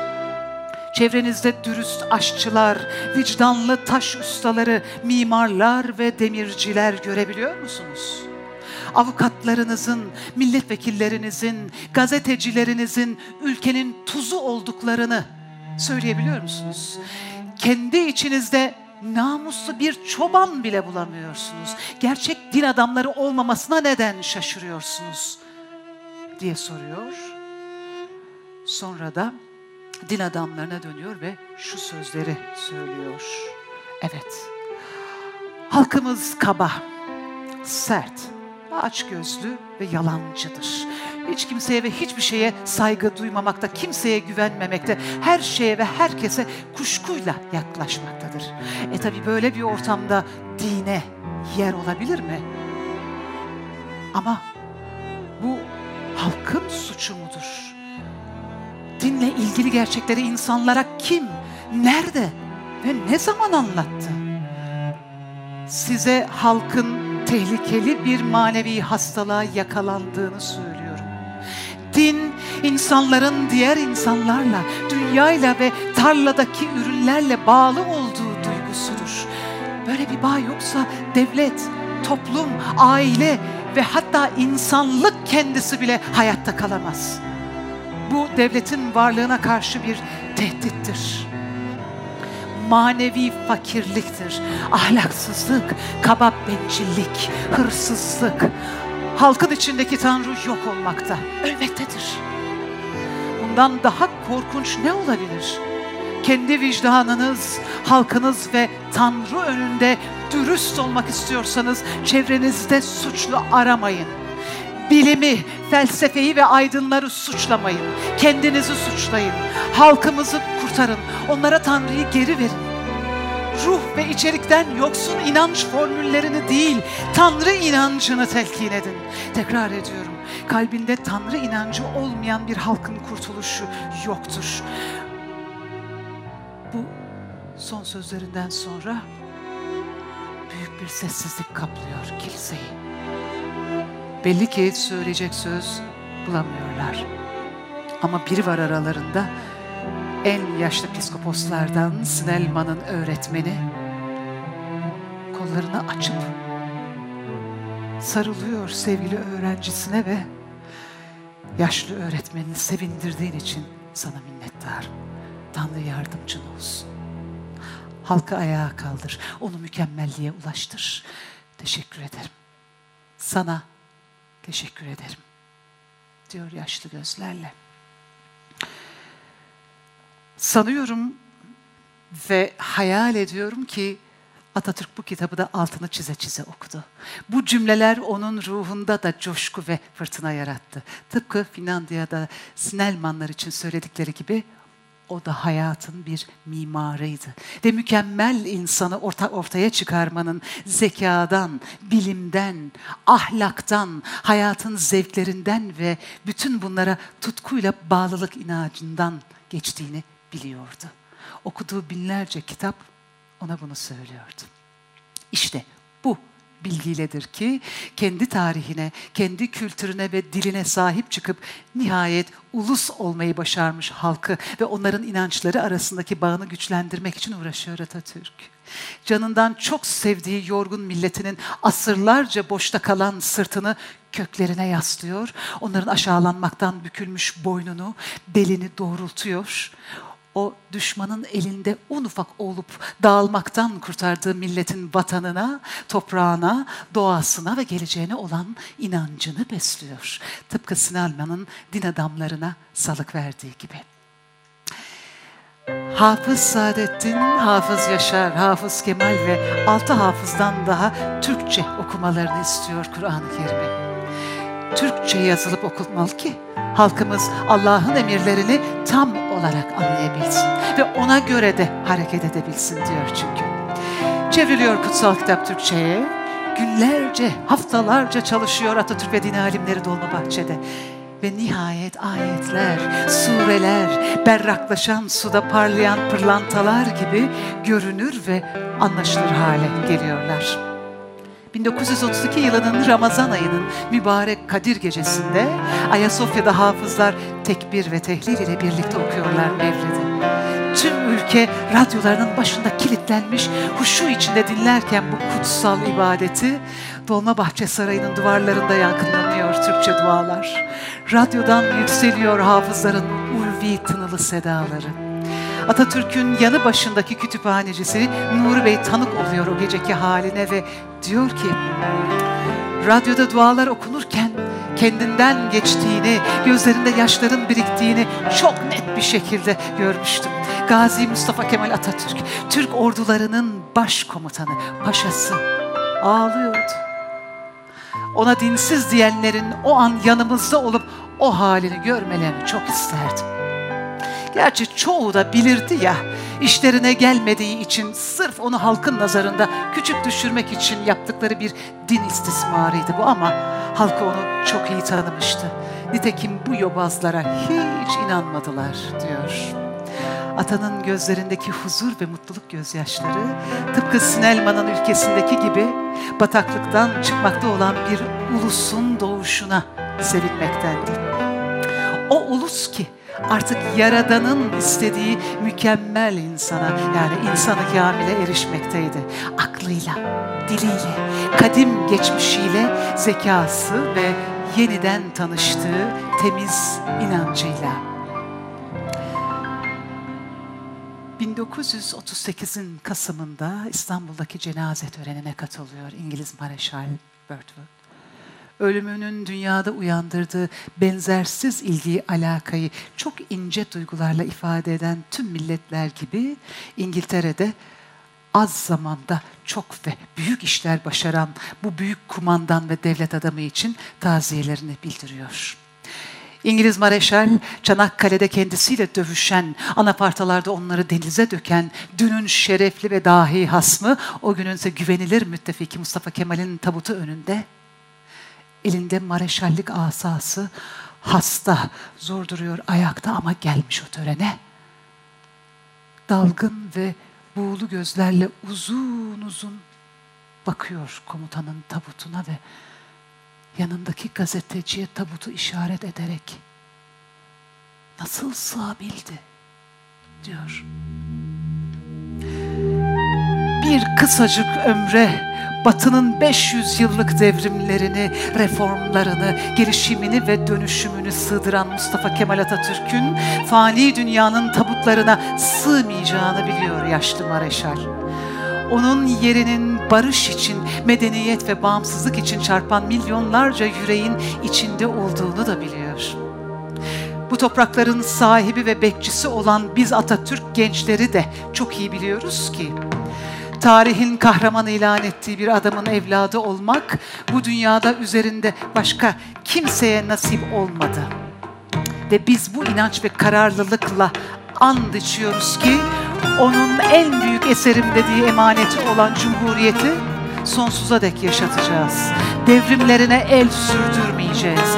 Varlığını varlığımıza armağan eden bu bilim, sanat ve serafet adamını asla unutmayacağız.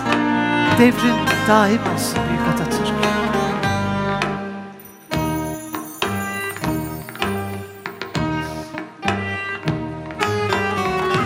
Çalın davullarım, çaydan aşağı hamam, mezarımı kazın ve dostlar belden aşağı. Mezarıma kazın ve dostlar belden aşağı.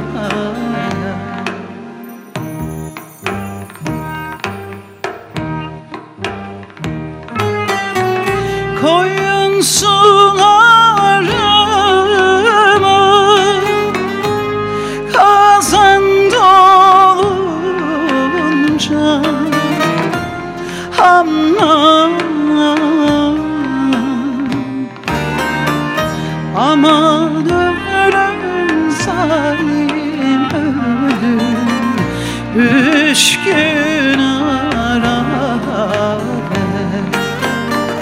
Al başımdan bu sevdayı, götür yâre. Al başımdan bu sevdayı, götür yâre.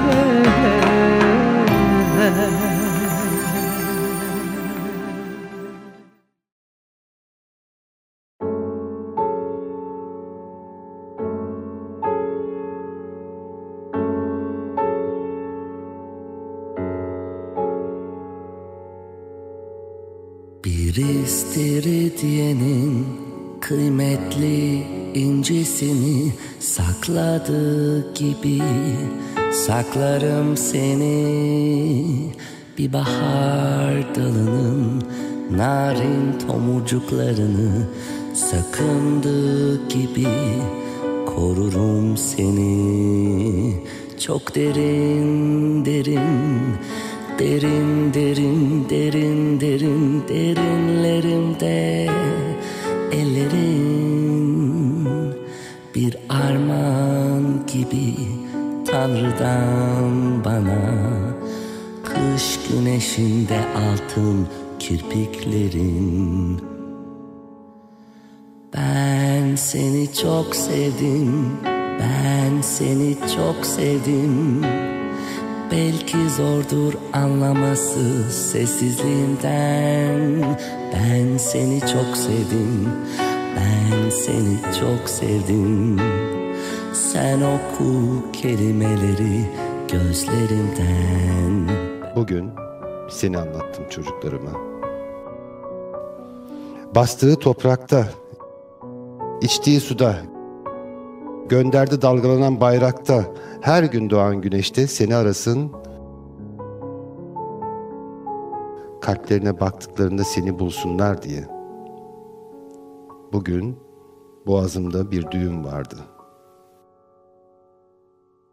Günlerden 10 Kasım.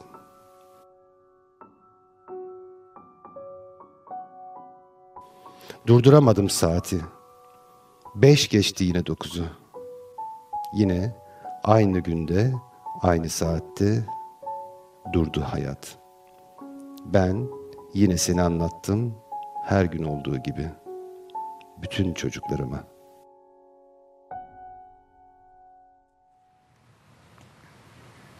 Efendim bir kez daha günaydın. Çalar Saat devam ediyor. Bugün 10 Kasım 2020 Ulu Önder Mustafa Kemal Atatürk'ün ölümsüzlüğünün 82. yıl dönümü. Az önce Pınar Ayhan, sanatçımız Pınar Ayhan sağ olsun, sadece sizler için özel bir gösterim birkaç gündür çalışıyordu üzerinde ve sizler için yazdı ve burada Çalar Saat'te bütün Türkiye ile paylaştı. Ve hem kendisine teşekkürümüz var, hem de Yeni Mahalle Belediye Başkanı Fethi Yaşar'a teşekkürümüz var. Hemen ben kendilerine dönmek istiyorum. Efendim çok sağ olun. Evet. Bize bu alanı açtığınız için şu anda Yeni Mahalle Nazım Hikmet Kültür Merkezi Genco Erkal sahnesindeyiz. Evet. Ve siz de bize katkı verdiniz ve bu yayını gerçekleştirebildik. Çok teşekkür ederim size. Ben teşekkür ederim size de, Fox TV çalışanlarına da. Öncelikle ülkemizin kurucusu, kurtarıcısı Gazi Mustafa Kemal Atatürk'ün ölümünün anma toplantısında burada yaptığınız için, Cumhuriyet'in ilçesi Yeni Mahalle'de ve Cumhuriyet'in, ulusumuzun en büyük şairlerinden Nazım Hikmet'in kültür merkezinde yaptığınız için Yeni Mahalleliler adına da, şahsım adına da, Fox TV'ye, size çok teşekkür ediyorum. Efendim şimdi Pınar Ayhan'a geçeceğim ama bu özel, bu anlamlı günle ilgili düşüncelerinizi de almak isterim. Tabii Mustafa Kemal Atatürk ömrünün kısa bir ömründe zorluklarla, savaşlarla ve yeni bir ulusu yaratmakla geçirdi. Çok kısa bir ömründe büyük işler başardı. Ve bu her lidere, her faniye verilecek bir görev değil. Yani kısacık ömründe Çanakkale'den başlayarak Kurtuluş Savaşı'nda biten savaşlarda geçti. Onun arkasında yeni bir ulus yarattı, yeni bir devlet kurdu. Bu devleti kurarken hem içeridekilerle mücadele etti, hem yedi döverle mücadele etti. Ve kurduğu devlet 600 yıllık bir saltanattan sonra bitmiş bir imparatorluğunu, küçücük Anadolu'nun bir kısmına sıkışmış ve her şeyiyle yokluklar içerisinde, hastalıklar içerisinde toplu iğne üretmeyen ve hiçbir sanatkarı, ithalatçısı, ihracatçısı olmayan, okullu, yollu, işte üniversitesi olmayan bir devletten bugün 19. dünyanın devleti haline, onun açtığı yolda, yaptığı devrimlerde ve açtığı yolda yürüyerek geldik. Her şeyden önce o da kabul edebilirdi padişahlığı, hanedanlığı. Ama milletin iradesini millet kendi tayin edecektir diyerek yola çıktı ve meclisi kurarak egemenlik kayıtsız şartsız milletindir diyerek demokrasi adımını attı, devrimlerini gerçekleştirdi. O devrimler, o gün çoğu gelişmiş Avrupa ülkesinde o hakları yoktu. Halk çocuklarına işte seçimle iş başına gelme yetkisini verdi. Ayrıca kadınlarımız, bugün bütün kadınlarımıza sesleniyor. Eğer bugün özgür, eşit bir bireyseniz, onun medeni hukukuyla bu noktaya geldik. Ve bugün karma ekonomiyi gerçekleştirerek hiçbir şey üretmeyen ülkede şeker fabrikaları, bez fabrikaları, demir çelik fabrikaları, demir yolları bile İngilizlerindi o tarihte, Osmanlı'da. Onlar işletiyordu, onlar yapıyordu. Onları da devletleştirerek ve büyük bir ülkeyi kalkınma hamlesine kısacık bir ömründe sığdırdı ve o gün onun dönemindeki kalkınma hızını hiçbir dönemde yakalayamadık. Ve yokluklar içerisinde sadece kara sabandan alınan vergi, tarımdan alınan, hayvancılıktan alınan vergiyle bunları gerçekleştirdi. Yani Mustafa Kemal Atatürk, bilmiyorum, dünyada ölümünün 82. yılında milletçe bir dakika hayatın durduğu ve milyonlarca insanın anıtına koştuğu başka bir lider var mıdır? Onu o Türk milletine, zaten biliyorsunuz 19. asrın lideri de Birleşmiş Milletler'de Mustafa Kemal Atatürk'tür. Yani bize nasip olmuştur. Mustafa Kemal Atatürk'ü yaşadığı çağda da şimdi de eleştirenler var. Haksız yere, hayasızca da eleştirenler var. Ama o gün de vardı. Suikastlar düzenlendi. Yani çeşitli onun ayağına Kurtuluş Savaşı'nı başarmaması için çeşitli engeller çıkarıldı. Devrimlerini yapmama, karşı çıkmak için bugün de dün de engeller çıkıyor. Ama her sıkışan sonunda Mustafa Kemal'in reçetesine sarılıyor. Mustafa Kemal'i atalarımız sahip çıktı, bizler sahip çıktık. Çocuklarımız da sahip çıkacak. Mustafa Kemal Atatürk'ün açtığı ışıklı yolda Türk milleti yoluna devam edecektir. Ben bundan umutsuz değilim. Bazen umutsuzluğa düşen vatandaşlarımız var. Mustafa Kemal'in devrimleri de, evet, Mustafa Kemal'in gösterdiği ışıklı yolda doğru bir yol. Dünyanın medeni ülkelerinin kabul ettiği bir yol. Gelişmeyi ancak onunla sağlayabiliriz ve her hangi konumda olursak olalım bugün, ister cumhurbaşkanı, ister milletvekili, ister belediye başkanı, ister sanayici, gazeteci, ne olursak olalım Mustafa Kemal'in açtığı ışıklı yoldan bugünlere geldik. Herkes saygı duymak zorunda, zaten duyuyor. Duymayanlar da duymak zorunda. Ben buna inanıyorum. Yeni Mahalle'de de 2009'dan beri belediye başkanlığı yapıyorum. Onun açtığı ışıklı yolda, Cumhuriyet'in değerlerinde, eşit yurttaşlıkta vatandaşlarımı kucaklıyorum ve onların kaynaklarını verimli bir şekilde kullanarak işte bu salonları, bunun gibi birçok eseri Yeni Mahalle'de hem Ankaralılara hem de Yeni Mahallelilere yaptık, yapmaya da devam edeceğiz. Efendim çok teşekkür ederim. Yeni Mahalle Belediye Başkanı Fethi Yaşar, Pınar Ayhan. Şimdi hani biz Fox TV'de Pınar Ayhan'ı ağırladık ama benim için de çok heyecan vericiydi. Pınar Ayhan'ın sahnesine çıktım. Ve şimdi hemen sanatçılarımız var, orkestramız var. Onların isimlerini de geçirmek istiyorum müsaadenizle.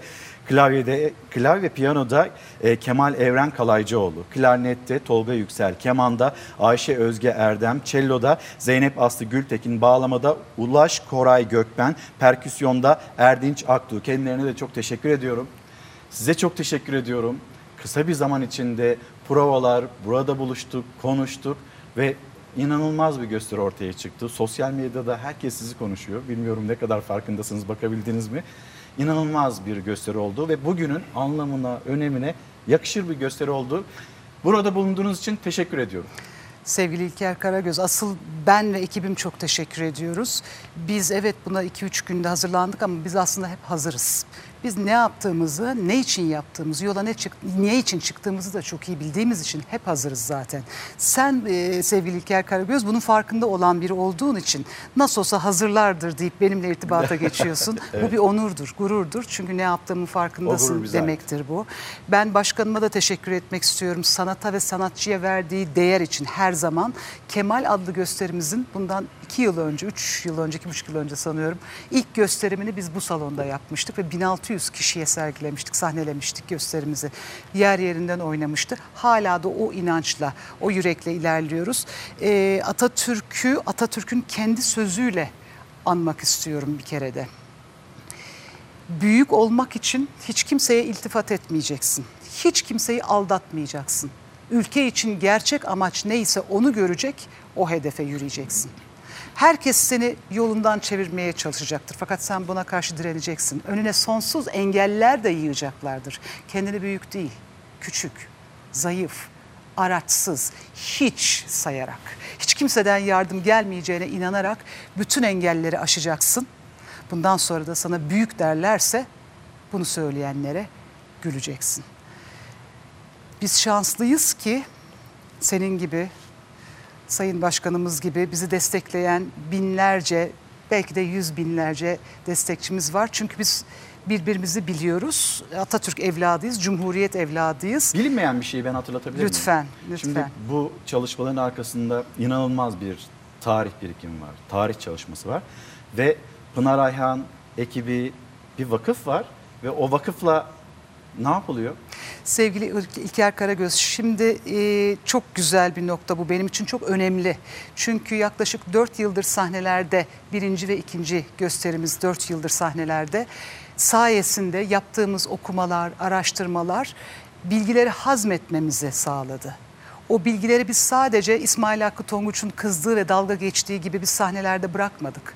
Sanatçılar diyor, kendilerine romantik diyor hikayeler bulup sahnelerde anlatıp unutup gidiyorlar diyor. Yetmez diyor.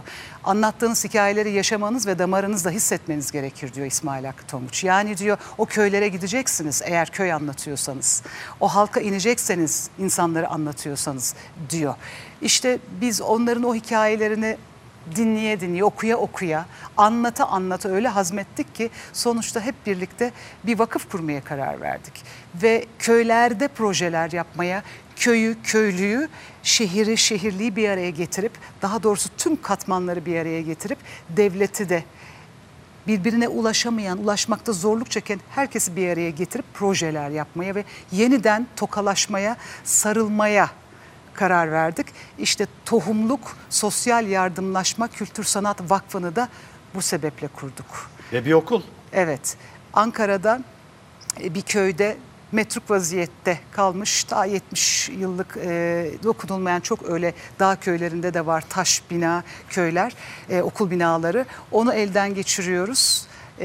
Gün gün o binayı inşa ederken biz de işin felsefesini ve ruhunu inşa ediyoruz. Yani kültürü, sanatı, yani birbirimizi anlamayı, az önce anlattığım gibi, sunumda anlattığım gibi birbirimize bağlayan değerleri yeniden hatırlamayı sağlayacak şeyleri orada yeşertmeye çalışıyoruz.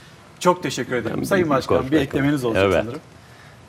Sizin vasıtanızdan biliyorsunuz Mustafa Kemal Atatürk eğitimden başlamıştır devrimlere. Evet. Eğitime çok büyük önem vermiştir. Biz de Cumhuriyet'in 100. yılında Fox TV vasıtasıyla bütün yurttaşlarımıza, yeni mahallede oturan, Ankara'da oturan bütün yurttaşlarıma bir müjde vermek istiyorum. Buyurun. Türkiye'de ilk olacak ve Ankara'da da ilk olacak Cumhuriyet Akademisi'ni kuruyoruz. Cumhuriyet'in 100. yılında da gençlerimize bunu armağan edeceğiz. Bu merkez planlanırken genç ruhunu yaşatacak dinamikle hem kültürel gelişimlere katkı sağlayacak hem de zihinsel ve fiziksel gelişimlere altyapı oluşturacak bir merkez amaç edinilmiştir. Zemin katta tamamen engellilere yönelik atölye ve çalışma alanları, kafeterya alanları yer alacak. Teknolojik atölyeler, robot teknoloji, kodlama atölyesi, enerji ve çevre akademisi, drone pilotluğu akademisi, kariyer akademisi, e-spor akademisi, dijital tarım akademisi, proje geliştirme atölyesi, sanat tarım akademisi, endüstriyel tasarım akademisi, sanat gerçekçilik okulu, mini 1923 akademisi ve dijital kütüphane, gençlik ve çocuk kütüphanesi, okuma alanları, açık alanlar, heykeller, atölyeler, açık alanlar ve konser verilebilecek bir amfi yer alacak. Bu Türkiye'de bir yer kullanacak. Evet. Hem üretime hem de beyinlerinin geliştirmesine üniversiteyi okuyan, üniversiteyi bitiren gençlerimize armağan edeceğiz. Bu da Nazım Hikmet gibi güzel bir eser olarak Cumhuriyet'in ilçesine kazanılacak.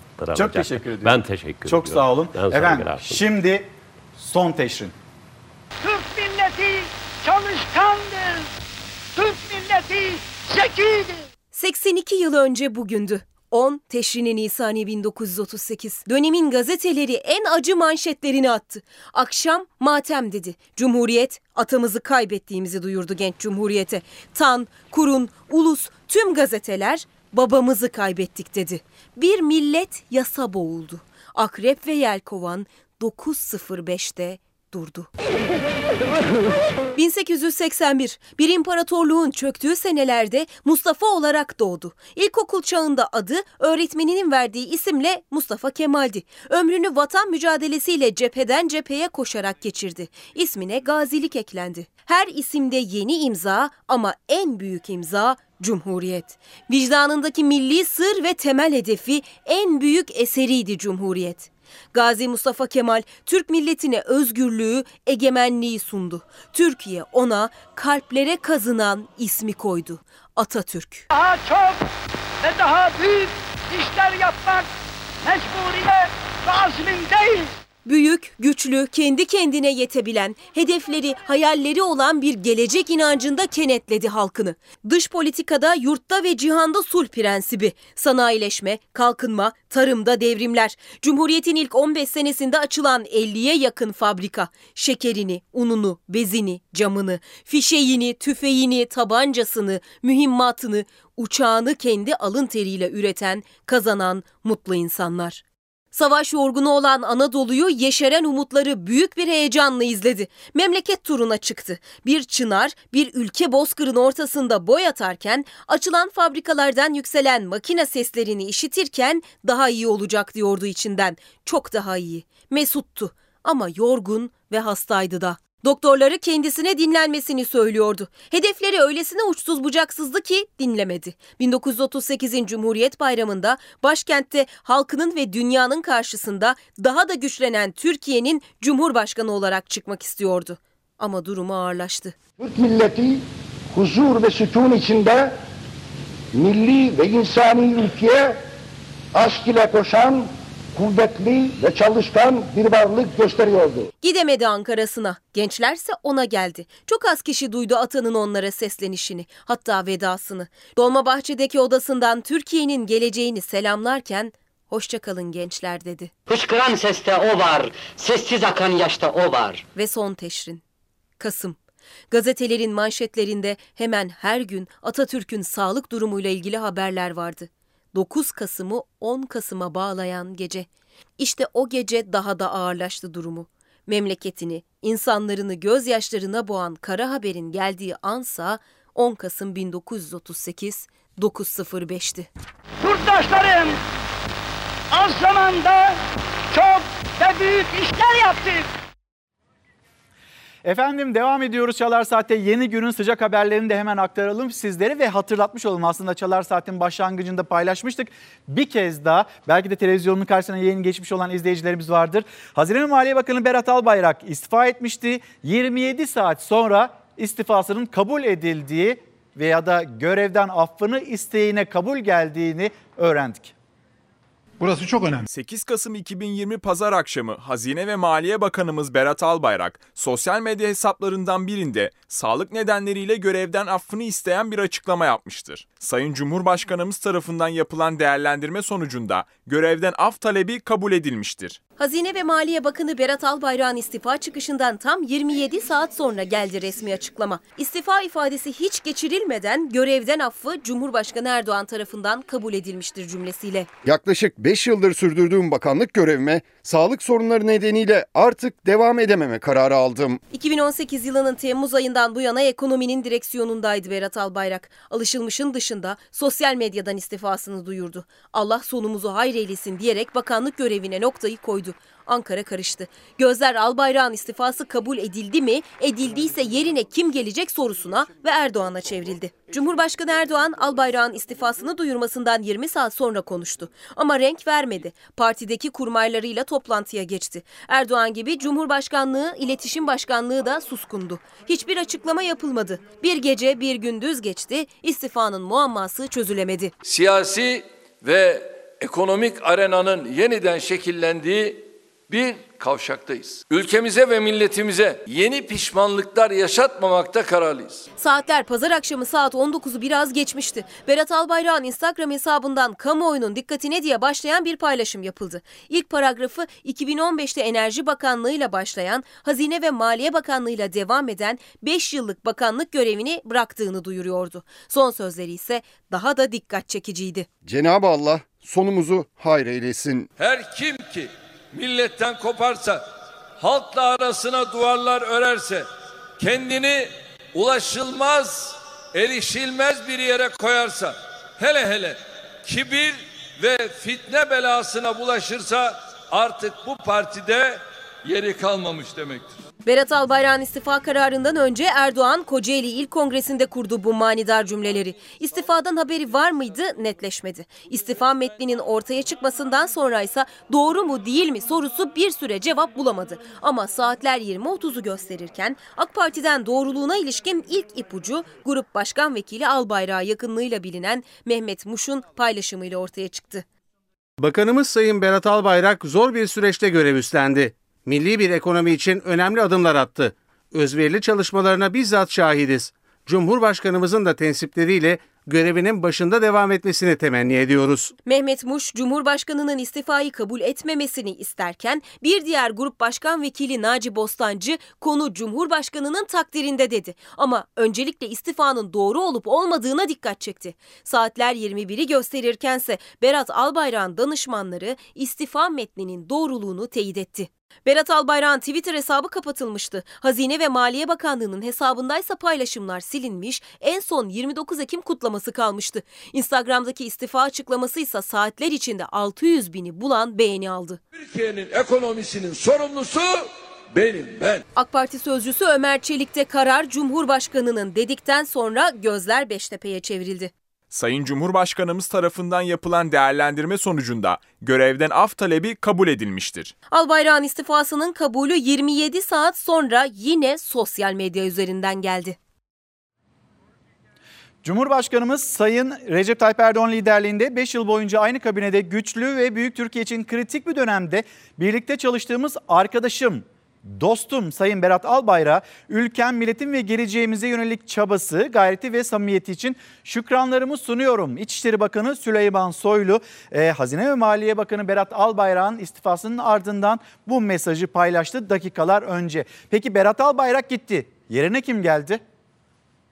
Dolar 10 lira olacak ya, 15 lira olacak ya, 6 liradan 7 liradan toplayalım dolarları. 10-15'e satarız. Dolar düştü 5 liraya. Berat Albayrak'ın istifasının kabulüyle yeni Hazine ve Maliye Bakanı'nın kim olduğu da açıklandı. Cumhurbaşkanı Erdoğan koltuğu Lütfi Elvan'a emanet etti. Sayın Cumhurbaşkanımız tarafından yapılan değerlendirme sonucunda Hazine ve Maliye Bakanı Berat Albayrak'ın görevden af talebi kabul edilmiştir. İstifası kabul edilecek mi? Edilirse yerine kim gelecek? Belirsizlik Cumhurbaşkanlığı İletişim Başkanlığı'nın açıklamasıyla resmiyet kazandı. Albayrak'ın vedası Cumhurbaşkanı Erdoğan tarafından kabul edildi. Dolarla mı maaş alıyorsunuz? Hayır. Dolar borcunuz mu var? Yok. Dolarla bir işiniz var mı? Ve gözler o andan itibaren yeni bakanın kim olacağına kilitlendi. Kulisler hareketlendi. Binali Yıldırım'ın, Nurettin Canikli'nin isimleri geçti. Ama görev daha önce 3 kez kabinede görev alan Lütfi Elvan'a verildi. AK Parti Mersin Milletvekili Lütfi Elvan 2016-2018 yılları arasında Kalkınma Bakanı olarak görev yaptı. Hali hazırda Elvan Türkiye Büyük Millet Meclisi'nde Plan ve Bütçe Komisyonu Başkanı. İhale zamanında öngörülen çerçevede gerçekleşmektedir. Lütfi Elvan, Amerika Birleşik Devletleri'nde Delaware Üniversitesi'nde ekonomi alanında da yüksek lisans eğitimi aldı. Söz konusu üniversiteden Amerika Birleşik Devletleri'nin yeni başkanı Joe Biden ve eşi de mezun. Kulisler bu atamayla hız kesmedi. Cumhurbaşkanı Erdoğan'ın yakın zamanda kabinede kapsamlı bir revizyona gidebileceğini de konuşuyor. Lütfi Elvan Hazine ve Maliye Bakanı olarak atandı ama bu arada hala mesela Hazine ve Maliye Bakanlığı'nın resmi hesabında bir değişikliğe gidilmedi. Hala orada bakan olarak Berat Albayrak'ın görüntüsünde olduğunu yine söyleyelim. Belki bu konuda bir düzeltme yapılacaktır. Tabii ki yeni gün, yeni gelişmeler Cumhurbaşkanlığı kararnamesi. Şimdi yeni günün en önemli haberlerinden bir tanesi, bir zafer haberi. uzunca bir süredir işgal altındaydı. 30 yıl boyunca kendisine ait olan toprakları yeniden almak istiyordu Azerbaycan. Ermenistan saldırdı. Saldırıyı Ermenistan başlattı. Azerbaycan adım adım kendine ait olan toprakları geri kazandı ve Ermenistan Başbakanı Paşinyan pes etti. Karabağ artık Azerbaycan'ın. Karabağ bizimdir, Karabağ Azerbaycan'dır. Eşk olsun Azerbaycan halkına, yaşasın Azerbaycan. Sevgili yurttaşlarım, kız kardeşlerim ve erkek kardeşlerim, kişisel olarak benim ve hepimiz için çok zor bir karar verdim. Rusya ve Azerbaycan devlet başkanlarıyla 13 itibariyle Karabağ Savaşı'nın bitirilmesine yönelik bildiriyi imzaladım. Ve Ermenistan yenilgiyi kabul etti. Azerbaycan Devlet Başkanı İlham Aliyev, Ermenistan Başbakanı Paşinyan'a ne oldu diye seslendi. Kahkahalarla biz kazandık dedi. Türkiye'ye Cumhurbaşkanı Erdoğan'a teşekkür etti. Bu ne oldu Paşinyan? Azerbaycan-Ermenistan savaşında sona gelindi. Erivan yönetimi işgal ettiği Şuşa'yı kaybettikten saatler sonra 30 yıldır işgal ettiği topraklardan Karabağ'dan çekilme kararı aldı. Bakü sevinç gözyaşlarıyla bayram yerine döndü. Erivan karıştı.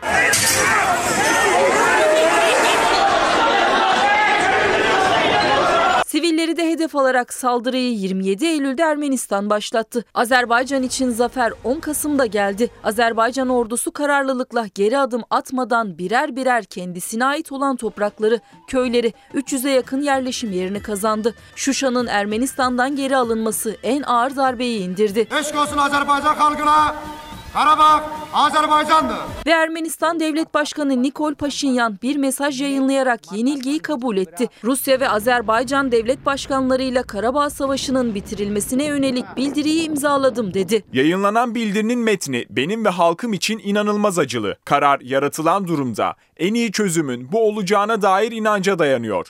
Buna ilişkin ilerleyen günlerde bir mesaj yazacağım. Rusya Devlet Başkanı Vladimir Putin de Azerbaycan'la Ermenistan arasında bu gece 00'dan itibaren ateşkesin başladığını duyurdu. Azerbaycan Devlet Başkanı İlham Aliyev, savaşın sona eriyor oluşundan memnunum dedi. Karabağ'da hem Türk hem Rus barış güçlerinin konuşlanacağını belirtti. Ne oldu Paşinyan? Yol çekirdin Cebrail'a. Anlaşmanın imzalanmasının ardından Ermenistan başkenti Erivan karıştı. Göstericiler Başbakanlık konutuna yürümeye başladı. Hükümet binası önünde silah sesleri duyuldu.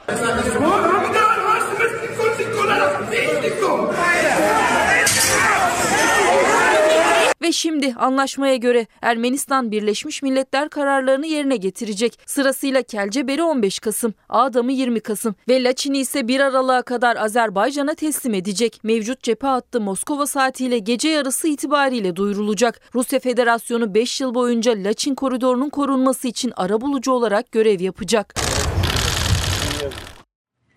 Efendim şimdi bir bilgi vereyim. Kıdem tazminatı torba yasada işte işçilerle yönelik olan haklar acaba o torba yasadaki düzenlemeyle gidecek mi? Bu tartışmalar devam ediyor. Sendikalar Türk İş, Hak İş ve DİSK buna ciddi itirazlarını ortaya koymuşlardı ve işçiler aynı şekilde. Şunu söyleyebilirim, gece boyunca bunun toplantıları devam etti. Öyle gözüküyor torba yasadan çıkacak ve %90 ihtimalle yine bir pay bırakalım çünkü yeniden gündeme getirilebilir. %90 ihtimalle bu yine rafa kalkacak. Yani işçilerin aleyhine bir adım atılmayacak. Bu bilgiyi paylaşayım sizlerle. Ve gelelim Türkiye'nin koronavirüs gündemi ve yaşanılan bir problem. Testler ve test kuyrukları. İçerisi kalabalık mı? Yani yoğun. O yüzden dışarıda beklemek daha sağlıklı. Mesafe de yok ortada. O yüzden bile dışarı kaçmaya çalışıyorum. Ben de kendimi yani güvende hissetmem için dışarı. Burada hasta olmayan insanlar da gene burada hasta olabiliyor yani. İstanbul'daki hastaneler hızla artan vaka sayılarına yetişmeye, test için gelenlerse kendini korumaya çalışıyor. Sağlık Bakanlığı'nın koronavirüs tablosuna göre günlük hasta sayısı, yani hastanede tedavisine başlananlar ilk kez 2500'ü aştı. Vakaların sayısı ise açıklanmıyor ama bunun kat be kat fazlası. Bir yandan test kuyruğu uzarken diğer yandan da durumu ağırlaşanlar yoğun bakımda yer arıyor. Bütün hastanelerde yatak yok şu anda. Şu anda annem acilde bekliyor yani. Başka hastanelere baktınız mı? Valla baktık dolu. Türkiye'deki vakaların %40'ı İstanbul'da, ancak tablo gösteriyor ki o oran her geçen gün biraz daha artıyor. Üstelik sadece uzayan test kuyruklarıyla da sınırlı değil. Yoğun bakımlarda da iddiaya göre hastalar yatak bulmakta sıkıntı yaşıyor. Yataklarda dolu olduğu için sekt olmuyor genellikle. O anlamda biraz sıkıntı oldu yani. Sizin anneniz ağır mı? Ağır yani. Şu anda entübe oldu yani. Şu anda yatak ağrıyoruz yani, yok yani. Ailece komple pozitif çıktı. Kaç kişisiniz? Evde 7 kişiyiz. Hastanelerdeki yoğunluk en çok sağlık çalışanlarını zorluyor. Çalışma şartlarına, ücretlerine yönelikse hala bir düzenleme yok. Bir kez daha seslerini duyurmaya çalıştılar. Hastane bahçesinde mesafeli alkışlı protesto için buluştular. Aylardır beklenen koronavirüs aşısı içinse bugüne kadarki en somut açıklama geldi. Amerikan ilaç firmasıyla Alman biyoteknoloji firmasının ortak yürüttüğü çalışmada aşının %90 oranında etkinlik sağladığı duyuruldu. Ancak dağıtım en erken yılbaşında. Aşının Türkiye'ye ne zaman ne kadar gelebileceği de belli değil. Uzun süre daha dikkatli olmak şart ama hala toplu ulaşımdaki risk büyük. Otobüse geldim. Bağcılar'dan geliyorum buraya. Bağcılar'da biraz sıra olduğu için buraya gelmeyi tercih ettim. Nasıl döneceksiniz? Tekrar toplu taşımayla döneceğim mecburen, şahsi aracım olmadığı için. Yük biraz olsun azalsın diye İstanbul'da sanayi kesimi saat 7'de işbaşı yapmaya başladı. Aynı uygulamanın 16 Kasım'dan itibaren Ankara'da da devreye girmesine karar verildi. Antalya'dansa sevindiren haber geldi. 64 günün sonunda Antalya Büyükşehir Belediye Başkanı Muhittin Böcek yoğun bakımdan çıktı. Tedavisi hastanede devam edecek. Efendim bugün için noktalıyoruz. Yarın saatler 8'i gösterdiğinde çalar saatte bizler yine sizlere günaydın diyeceğiz. Ve kapatırken atamızı saygı, minnet ve özlemle anıyoruz. Duyan duysun, bilen bilsin. Böyledir bizim sevdamız.